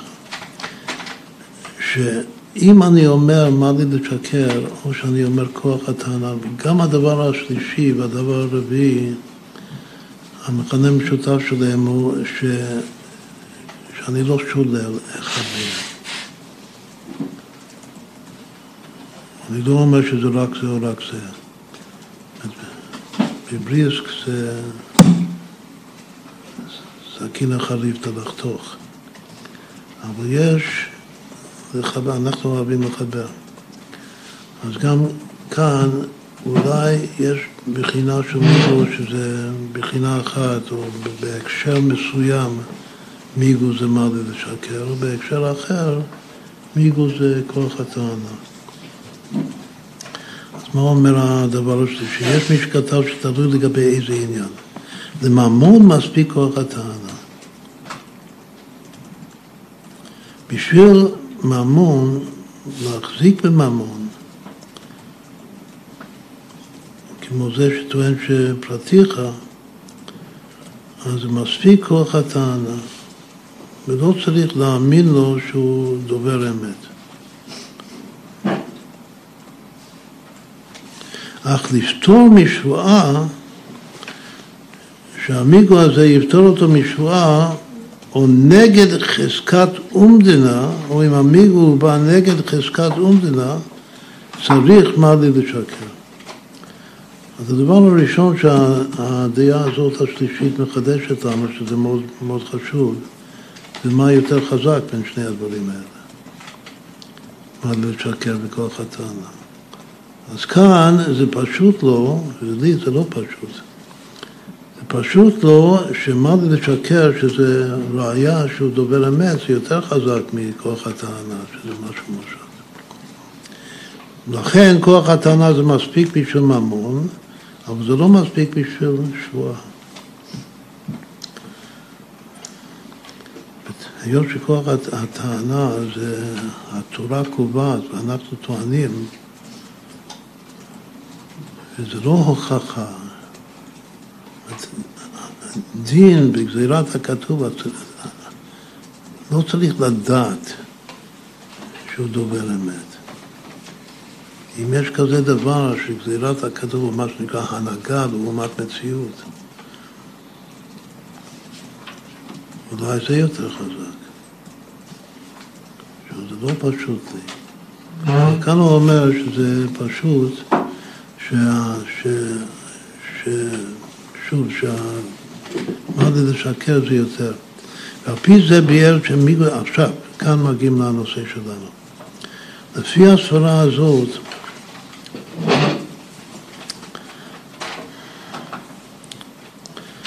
זה הכל זה קובץ שיעורים, זה עוד הפעם זה רבי חנן. זו ספרה מאוד ישרה. זאת אומרת שזה מסביר את הנושא של, שלנו, שזה המיגו דהיעזה. על פי זה ביאר דמיגו דהיעזה שהיה מתבייש או, או נגד חזקת, שהיה מתבייש לטעון את הטענה הטובה, בגלל שזה העזה, הוא מתבייש להעיז פנים. יש פה רק כוח הטענה. אז המיגו הזה הוא לא שווה כלום. אז אומר רבי חנן ש... שהמיגו של העזה, שהבעיה של העזה זה בגברה, אבל לא, לא בדין תורה, לא במקיף. אז הוא אומר שמיגו די העזה, יש, יש פה כוח הטענה, אבל אין לו מה לשקר. היות שכוח הטענה זה מספיק בשביל ממון, לכן מיגו דהיעזה זה טוב בממונות, אבל זה לא טוב בשבועה. בגלל ששבועה צריך מה לי לשקר. צריך לדעת מה בשבועה זה, בי, זה בירור אמת. זה אך ורק בירור אמת, שבועה. לכן אם אומרים מיגו, בשביל לפתור משוואה, אני צריך להיות משוכנע שהוא דובר אמת. דובר אמת, לדעת שדובר אמת, זה נקרא מה לשקר.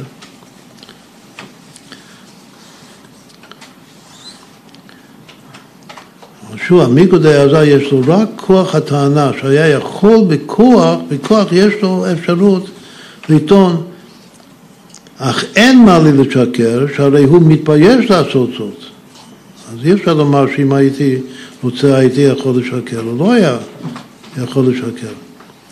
ולכן מועיל רק לממון ולא לשוואה. אז זה קודם לעקוב את שיעורים, אחר כך בעקוב שעושה שיעורים, וגם כותב דומה לכך, הוא כותב שזה דעת הראש והר"ן. עכשיו כל הראשי ישיבות האלה, הם סוברים, וזה זה העיקר, זה לראות את זה במקור, שככה מסבירים את הראשונים. אז בקורסי שיעורים אומרים שזה הדעת של הראש והר"ן, צריך, צריך ללמוד את זה. שזה ממון מספיק, אבל זה סברה טובה, מאוד. שלממון מספיק כוח הטענה, אבל לפתור משואה צריך גם מה לשקר. עכשיו, הוא מוסיף משהו קונטרסי השיעורים. שלשואה צריך גם מה לשקר וגם כוח הטענה יחד. אז הנה, כאן יש עוד יותר מתחילים, עוד יותר ייחוד. שבשביל, בשביל שואה צריך את שניהם ביחד, שתי הבחינות. זאת אומרת שאלו ואלו דברי אלוקים חיים, כלומר שלא לחשוב ש... שמישהו כאן לא, לא נכון. אבל לא שייך מה לי לשקר בלי כוח הטענה. מה? לא שייך מה לי לשקר בלי כוח הטענה. אם הטענה היא לא טענה... לא, אמרנו שכוח הטענה זה יכול להיות בלי... לא, כשהפוך. האם יכול להיות מה לי לשקר בלי כוח הטענה? לא. יכול להיות, יכול להיות, כוח הטענה זה חידוש. מה זה לכוח הטענה? אולי לא טענים לו. כוח הטענה זה טענים לנו. לא סבר על כוח הטענה, אם אין לו טענה, שמי שסובר כוח הטענה יקרא לכוח הטענה, אז אין לו גם מה לשקר. כוח הטענה זה לא רק שיש לו טענה, כוח הטענה זה שזוקפים לא, כי אנחנו טוענים את זה. מה התוספת של הקונטרס השיעורים כאן? זה השאלה. מה הוסיף הקונטרס השיעורים על הקובץ השיעורים? הוסיף ששניהם יחד, הוא לא מסביר את זה. הוא רק אומר שהוא כותב שצריך... גם בקובץ השיעורים בשביל שבועה היה צריך את שניהם יחד. לא, הוא לא כתב. הוא לא כתב ככה. הוא כתב שאו, שבשביל שבועה, מספיק מה לשקר, ובשביל צריך מה לשקר. לא אומר שזה כל הכוח הטענה. ובשביל ממון זה מספיק כוח הטענה. זאת אומרת, מה שיוצא מכאן, שזו צורה טובה, אבל אני לא, אני לא משוכנע מהאחוז שזה, שזה תמיד ככה, שמה שאמרנו קודם, שכאן כוח הטענה זה יותר חדש. ממה לשקר. אבל אם באמת לא צריך ששניהם יהיו ביחד, אז זה כבר אומר ש... שכל אחד יש לו מעלה לגבי השני. זה מה שנקרא את זה אנחנו עכשיו חושבים. עכשיו, הבחינה הרביעית, הוא מביא את זה בשם המנחת אשר, גם כן בבא-בתרא י"ח א'. כתב שכוח הטענה ומה לשקר אינם שני גדרים נפרדים. אז לאט לאט אנחנו מגיעים למעשה מרכבה, להרכיב את הדברים ביחד. הוא אומר שזה לא שני גדרים נפרדים, אלא שניים שהם אחד, ומשלימים זה את זה, משום שמה לשקר אינו בירור גמור. וצריך איתו את סברת כוח הטענה, אולי זה מה שהתכוונת גם קודם. זה מה שהתכוונת. מכירים את חברו של ברייץ? מה? כן. צריך להזמין אותו לישיבה, שיהיה שם כללים. והוא נוסע לכל מיני ישיבות. הוא נוסע לכל הרבה ישיבות. גם השכונה. מה? השכונה שלנו מגיעה, לעתים. זה נושא קלאסי בשבילו, זה מהנושאים העיקריים שלו. זה יכול לתת שיעור מופלא בזה.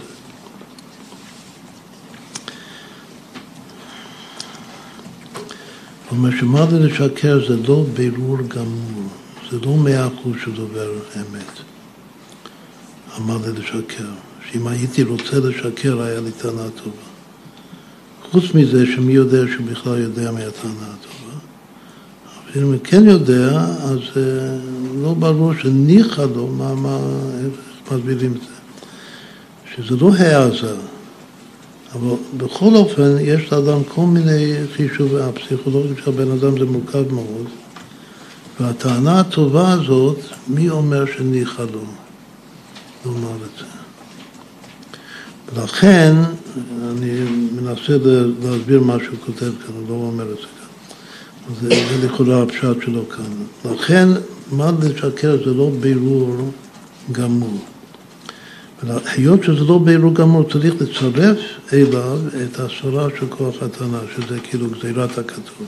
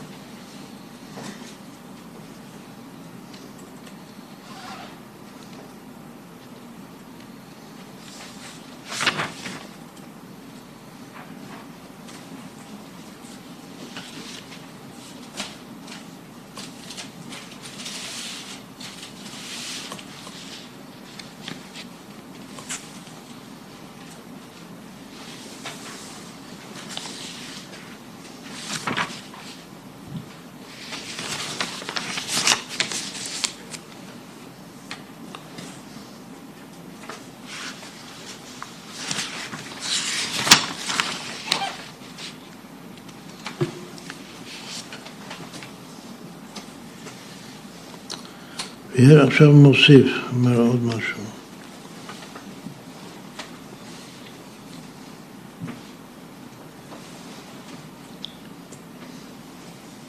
קודם הוא מפנה לעוד קטע פה. לגבי ודאותו של ניגון. כמה ש... זה ודאי, זה דין של ודאי, דין של ספק. האם הוא הכלאה ודאית, האם מיגו זה הכרעה ודאי שזה נקרא דין ודאי, או שעדיין אנו מסופקים, והתורה רק התירה לסמוך עליו, שזה נקרא דין ספק. מי חקר בזה? החתן סופר, הנכד של החתן סופר. ותלה זאת במחלוקת ראשונים, האם אומרים מיגו להוציא, יש מחלוקת ראשונים, האם אומרים מיגו להוציא, והאם מיגו מועיל בתרי ותרי, אם יש שניים נגד שניים, האם גם כן אומרים מיגו. ומעין זה כתב מנחת אשר, גם כן, שמיגו אינו בירור גמור. זאת אומרת שאני הייתי חושב שמיגו לכאורה, במיוחד מה לשקר זה דין ודאי. יש מי שכבר לפני המנחת אשר, שאומרים שמיגו זה רק דין ספק. אם זה דין ספק, אז הכוונה שגם הטענה שמה לשקר זה לא, זה לא מאה אחוז. ולכן צריך לצרף לזה את הסברה של כוח הטענה.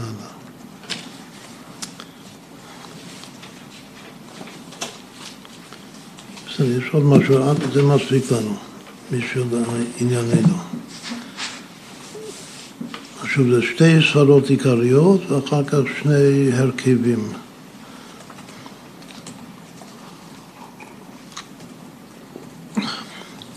עכשיו מה שאנחנו רוצים לומר בקיצור זה ש...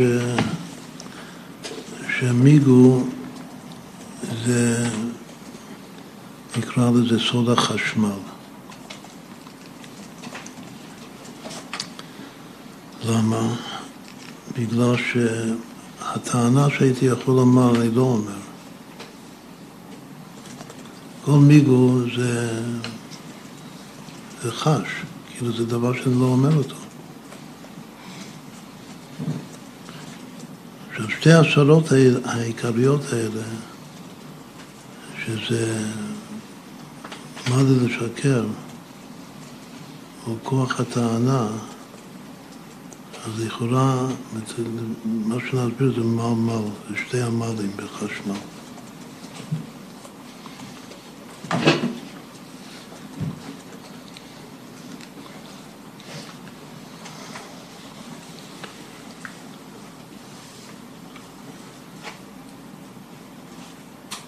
וגם העיקר עוד לשני השנימדים זה, זה התלבשות והשראה. מה זה לשקר? זה דין של התלבשות. עוד פעם, לכאורה זה לא היה שאני דובר אמת. או שזה דין ודאי, שזה דין ספק, אבל זה בירור נאמנות. זה התלבשות. אבל כוח הטענה, כמו שאמרנו, זה, זה מקיף, זה ההשראה.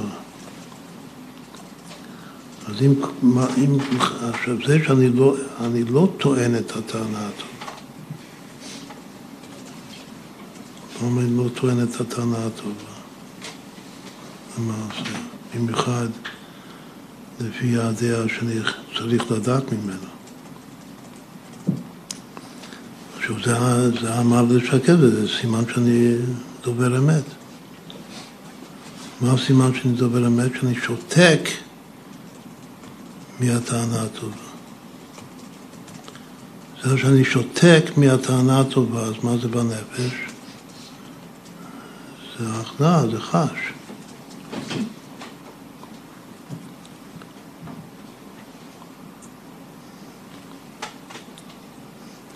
בדרך כלל ההתלבשות זה הבדלה, וההשראה זה המתקה. לפי זה הסדר של המלמל זה יהיה קודם על לשקר, שזה גם יותר פשט. אחר כך כאילו יותר דרוש, יותר חידוש, כמו שהוא אומר שזה בשם ראשי ישיבות, שזה הכוח הטענה. לפי מה שהוא אמר, שמה לשקר זה יותר חזק מכוח הטענה, אם אני סובר ככה, אז אולי צריך להפוך את זה. את הסדר. נשאיר את זה בינתיים פתוח. אבל עכשיו, כל החשמל הזה, זה לא חשבתי על זה לכתחילה, זה הכל בא מתוך גיאומטריה, כידוע. אז מה הגיאומטריה? קודם כל נעשה, שני העמודים כאן, שתי הטענות של של מיגו, זה אמר לי לשקר מול כוח הטענה. אז כמה זה שווה ביחד? כמה שווה אמר לי לשקר? שבע מאות חמש עשרה. זה הכל פעמים אחד. כל פעמים האבא. שבע מאות חמש עשרה. וכמה שווה כוח הטענה?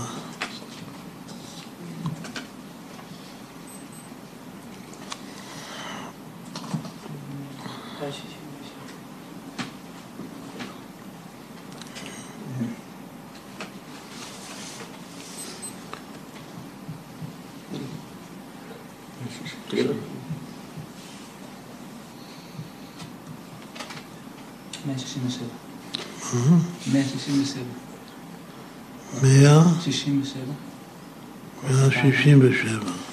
כמה זה ביחד? שמונה שמונה שתיים. מה הממוצע? ארבע ארבע אחד. אמת. אמת זה עשרים ואחת בריבוע, יקר של יקר. אז הממוצע כאן זה אמת.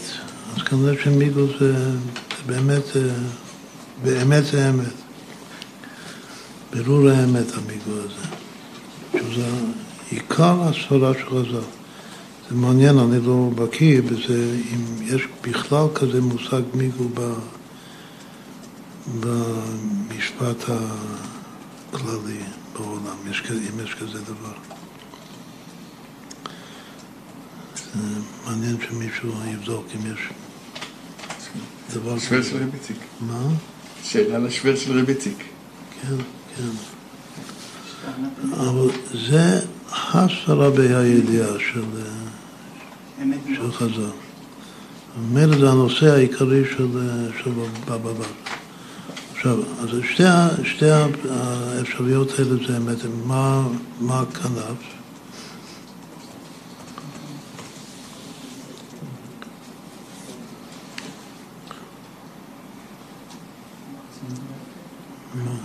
שבע מאות חמש עשרה מינוס ארבע מאות בניך.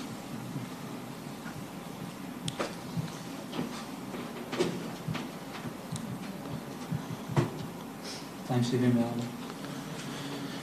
פעמיים מאה שלושים ושבע, מרדכי, יעקב, רחל דיה, מה שדיברנו קודם. לא, סליחה, רק ליה רחל. עם יעקב זה עוד משהו. ליה רחל, שזה, המוצא של ליה רחל זה ביקולה של שרה אימנו, קבלה. השם של המספר הזה זה מרדכי, מרדכי היהודי, שזה הוויה פלוס אברהם, למען להביא השם על אברהם את אשר דיבר לו, המספר הזה. עכשיו שבאיך הגענו לכל זה, זה עוד לא הגמרתי העיקרית.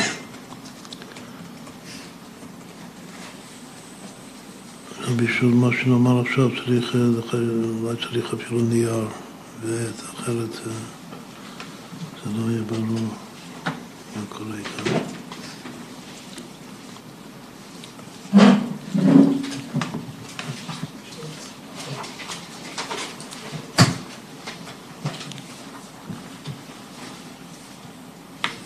כאן. כמה שווה מיגו? מיגו זה מהם גימות בב.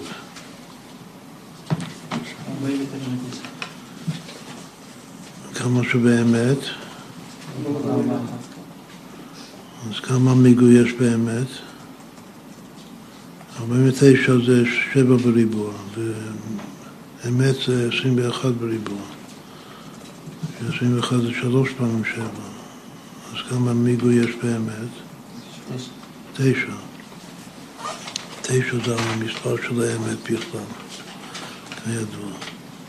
אז מיגו באמת זה הולך ביחד. המספרים האלה.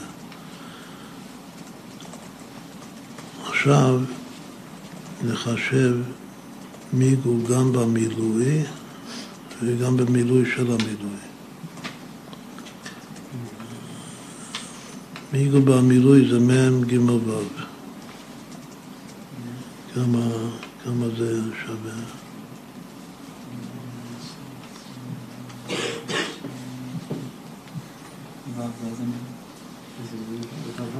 מאה, מה? בבא, כן. מאה שבעים וחמש. מי חי מאה שבעים וחמש שנים? ומה זה המספר הזה, מה זה אומר מאה שבעים וחמש? גם כתוב בספרים שזה שבע פעמים כה. חמש בריבוע פעמים שבע. זה כולה חשובה מאוד של שבע. כמה שווה מיגו במילוי המילוי? שמם זה מם מם מם מם, זה מאה שישים. גימל, גימל יוד מם למד שווה מאתיים חמישים ושבע, זה מילוי המילוי. ווו זה וו וו וו וו, שזה עשרים וארבע.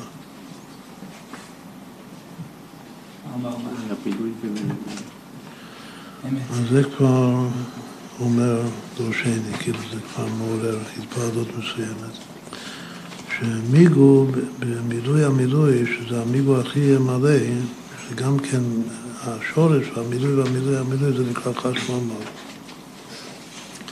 אז המעל האחרון שזה עיקר ההתקדות של המיגו, הדיבור של המיגו, זה אמת. ושוב, אמת זה תשע פעמים מיגו. ו-מאה שבעים ושבע זה גם כפולה של שבע, כלומר שכל שלושת המספרים של כאן זה שבע בריבוע ושבע ועוד הפעם שבע בריבוע. אז לפי חוקי ההסתברות זה כבר מאוד מאוד סבירות נמוכה, שאחד על עשרת אלפים לפחות, איך שמחשים את זה, שיכול להיות תופעה כזאת. עכשיו צריך, כשיש את השורש, המילוי והמילוי המילוי, צריך לעשות מזה סדרה. אז מה, מה היה הבסיס של הסדרה? זאת אומרת, בין מאה ארבעים ותשע מאה שבעים וחמש. מ-מאה שבעים וחמש ארבע מאות ארבעים ואחת. אז מה ההפרשים?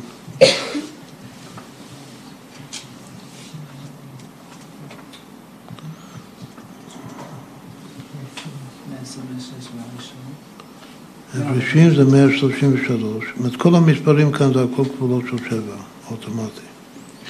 אז בין... בין ארבעים ותשע ל-מאה שבעים וחמש ל-מאה שלושים ושלוש. מה? אה, סליחה, מאה עשרים ושש, כן. מ-מאה שבעים וחמש זה אמת. מאתיים שישים ושש. מאתיים שישים ושש. אז מ-מאה עשרים ושש ל-מאתיים שישים ושש, מה ההפרש? מאה ארבעים. מאה ארבעים. עשרים פעמים שבע זה הבסיס. אז צריך לפתח את זה עד שבע מקומות. אבל קודם רק נפתח את זה עד מקום אחד. כאילו המספר הבא.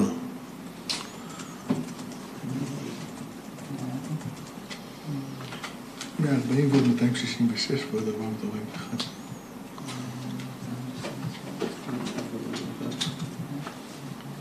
שמונה ארבעים ושבע. נכון, שמונה ארבעים ושבע. אז עכשיו, מה הסכום הבעת המספרים הראשונים? בסדרה.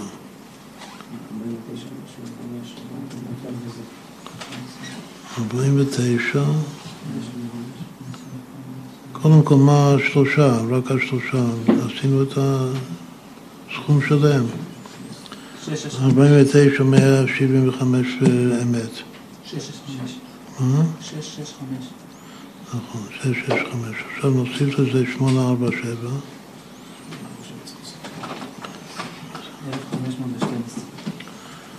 עכשיו, יש פה ארבעה מספרים, תחלק את זה בארבע.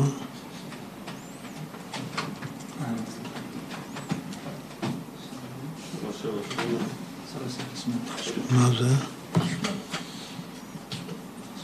חשמל. מכאן הגעתי לחשמל.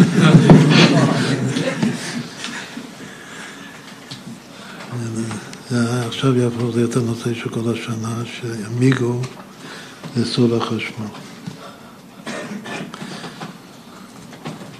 צריך לדעת מה אחורי הקלעים. איך זה קשור לתשפ"ד? מה? איך זה קשור לתשפ"ד? זו השאלה הבאה.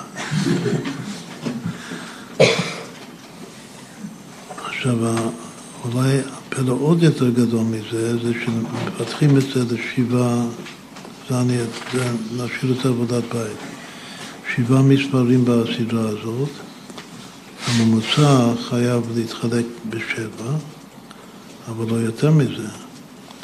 מה שיוצא שהממוצע של שבעה מספרים, שבעת המספרים הראשונים בסדרה זה אחת אחת שתיים שבע, שזה ארבעים ותשע, זה מיגו, הממוצע זה מיגו פעמים עשרים ושלוש, והמספר הזה, זה מספר מאוד מאוד חשוב אצלנו, אחת אחת שתיים שבע, זה והיה השם למלך על כל הארץ, ביום ההוא יהיה השם אחד ושמו אחד. אז כן, מתוך מיגו, מתוך חשמל של המיגו, באים לבעיה השם למלך על כל הארץ. ביום ההוא יהיה השם אחד ושמו אחד. הכל מלימוד הניגלה של בבא-בתרא עם הפירוש הפנימי. עכשיו יש המון המון, זה, זה רק פתיחה כאן, דיני מיגו. אז תמשיך ללמוד מיגו, ובעזרת השם אנחנו נמשיך גם כן לדבר על, על מיגו. שוב, מאוד מאוד היה כדאי להזמין אותו לתת שיר, שיר כללי במיגו דווקא. תסביר לו שאמרנו שזה חשמל. שנתיים, שור יש שיטה במיגו להוציא. שור יש איזה שיטה במיגו להוציא. מיגו להוציא? מפורסם, כשהישיבה הייתה בידינו, אז יש לו איזה... תקופה שלמדו איזה ש... שלא לי שמעת את השיר. שלא מהיום. אז הסכונה כבר מציעה מהיום.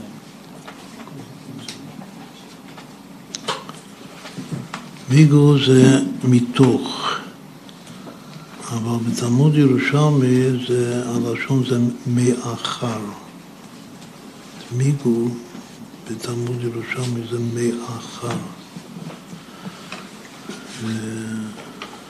וסתם התרגום של מיגו זה מתוך. זה גם כן, אני כבר לא זוכר מה זה יוצא ביחד, מתוך, מאחר ומיגו. שלושה שמות של מיגו.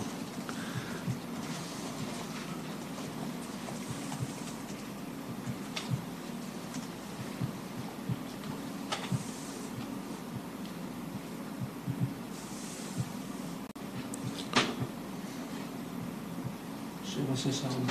מה? שבע, שש, ארבע. שבע, שבע, שבע, כן. בסדר, זה לא... יש עוד משהו שיוצא שמונה ארבע שבע, שזה לא זה, שזה המספר הבא בסדרה של הפיתוח של המילה מיגו. צריך להיזכר מה זה. יש כסף מתוך המאחר, הגענו עכשיו? לא. אנחנו נחלץ.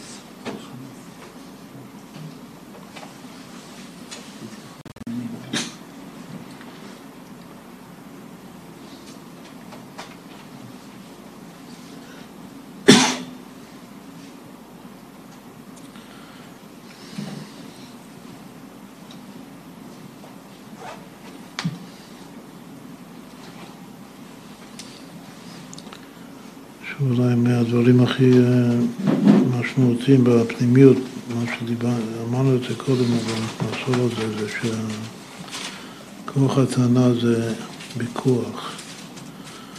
אמרתי לשקר, זה יחסית, זה בפועל. אמרנו שזה נקרא שזה בעולם הבריאה וזה בעולם היצירה.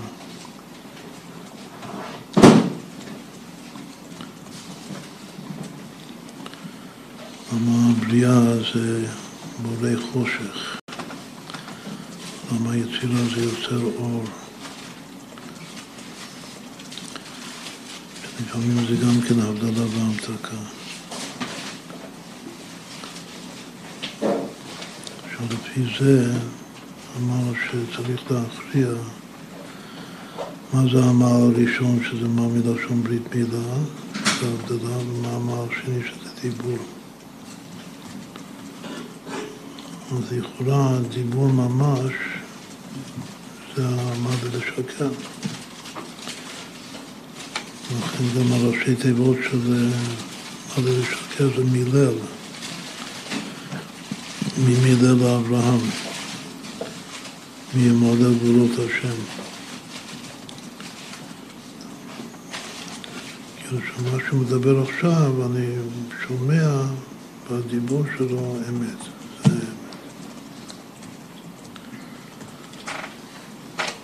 אבל הטענה המושטת של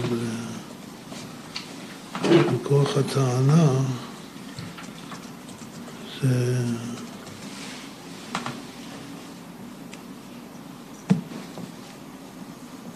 מה זה ההבדלה? ההבדלה זה רצו, המתקה זה שוב.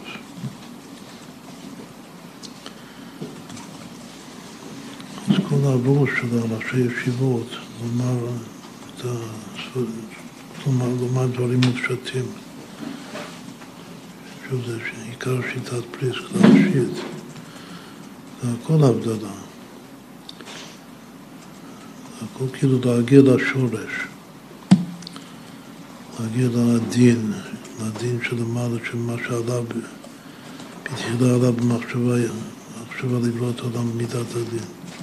הדין זה גזירת הכתוב, שהכל יהיה גזירת הכתוב, הכל יהיה הנהגה, לא מציאות. כשהם רצה מציאות, לכן הוא היה צריך לצלף את הרחמים לדין.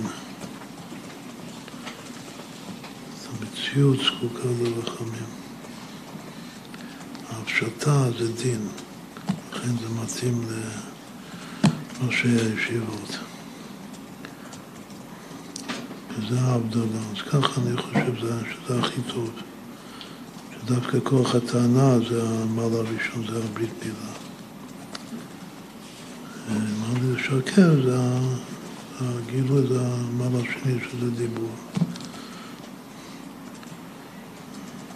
ועצם הטענה שהוא לא אומר, זה מה שהוא לא אומר אותו, זה, זה ההכנעה. אז אם כן, צריך ללמוד את הסוגיות של מיגו עם ההכנעה הבדלה המתקה.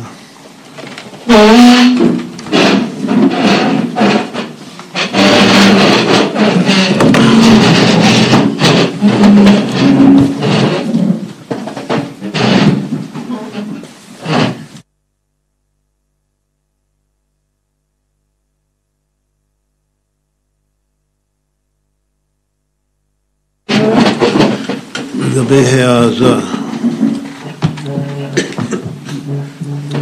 מיגו בהעזה אמרנו שיש מי שאומר שיש אנשים שכן מעיזים, לכן זה ספק אתה מן המעיזים או לא מעיזים. היה עוד וורד כאן בתוספות, הוא אומר שמיגו בהעזה זה שמעתו אומר שהבוקר החזרתי לך. זה מיגודי העזה.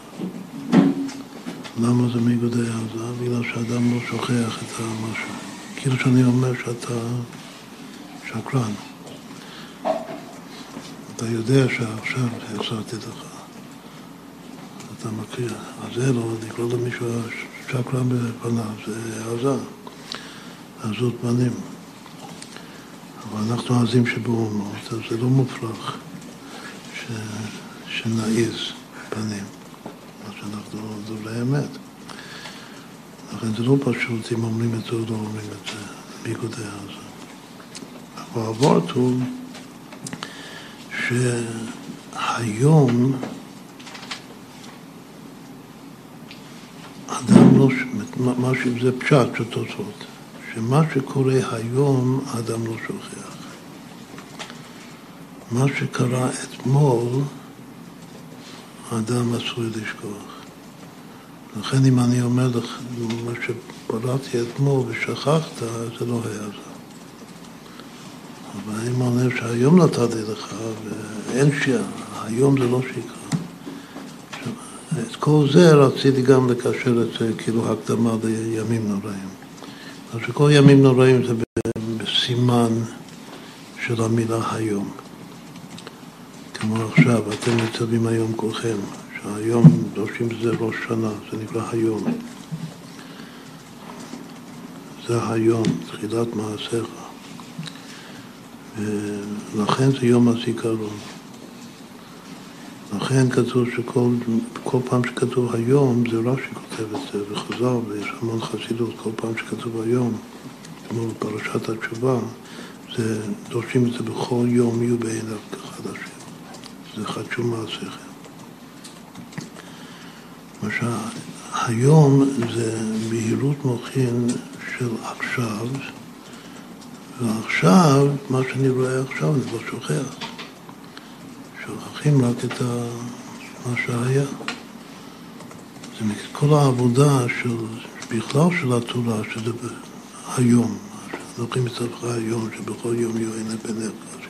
בפרט בראשונה שזה היום, זה הכל סוד הזיכרון.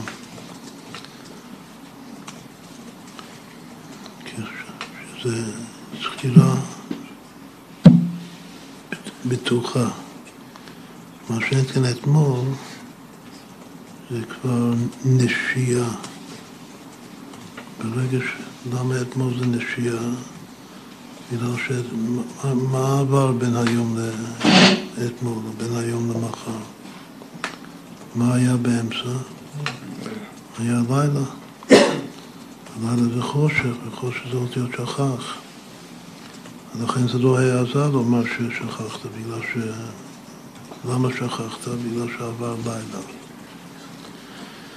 אבל יהודי צריך להיות כל הזמן בבחינת היום. גם כן אחד מהפירושים של בינון, של בינונים, שהוא חיים ההווה. בינוני זה לשון הווה. אז כל הזמן אנחנו בהיום, אבל מי שבהיום גם ייתכן שדווקא בהיום הזה הוא יקבל גם עזות הקדושה. לא להתבייש בפני המעדיקים, ויאמר את האמת הצרופה, בגלל שזה אמת, גם שרבי אומר שצריך להיות בדרכי נועם, כלומר שאתה שקרן בדרכי נועם, אבל שהכל יהיה בדרכי נועם. כשמשיח אמר היום, כשמשיח אמר היום, זה יהושע בן לוי, משהו שכאן.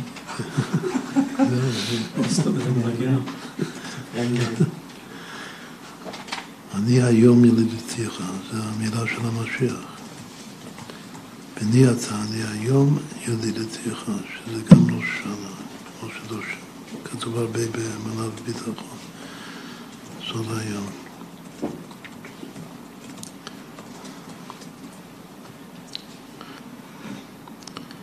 גם שבת, בשבת כתוב שלוש פעמים היום, וגם עומדים שלוש סעודות בשבת. זה הכל אור, ויקרא אלוקים לו אור יום. אור זה זיכרון, זה ראייה.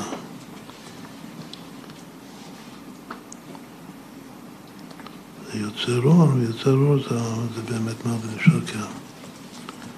וגם הפשט, אם צריך אחרי כל הפלפול הזה וכל הדעות השונות, זאת אומרת, מה הפשט של מיגו, זה ודאי שהפשט זה מה זה שקר, לא שזה מה שכתוב בגמרא, מה שם הזה. כל השאר זה שכבות של, של דרוש. והכל זה היום.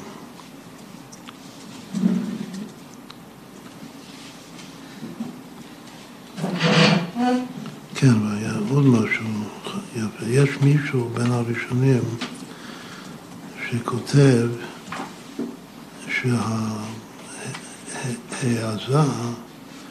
של היום זה רק אם, אם באתי בבוקר, הבוקר של יום, יום האחרון.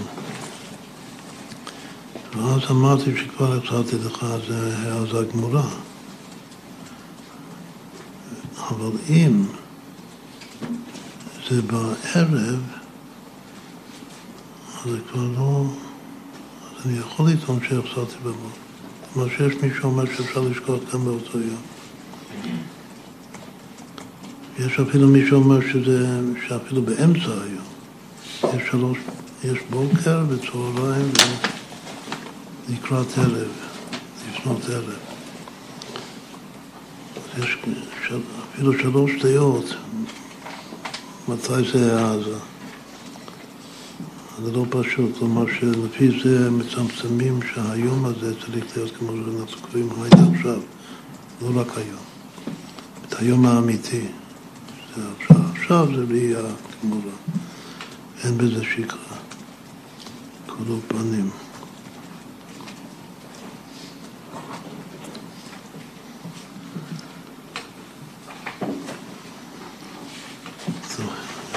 Thank you.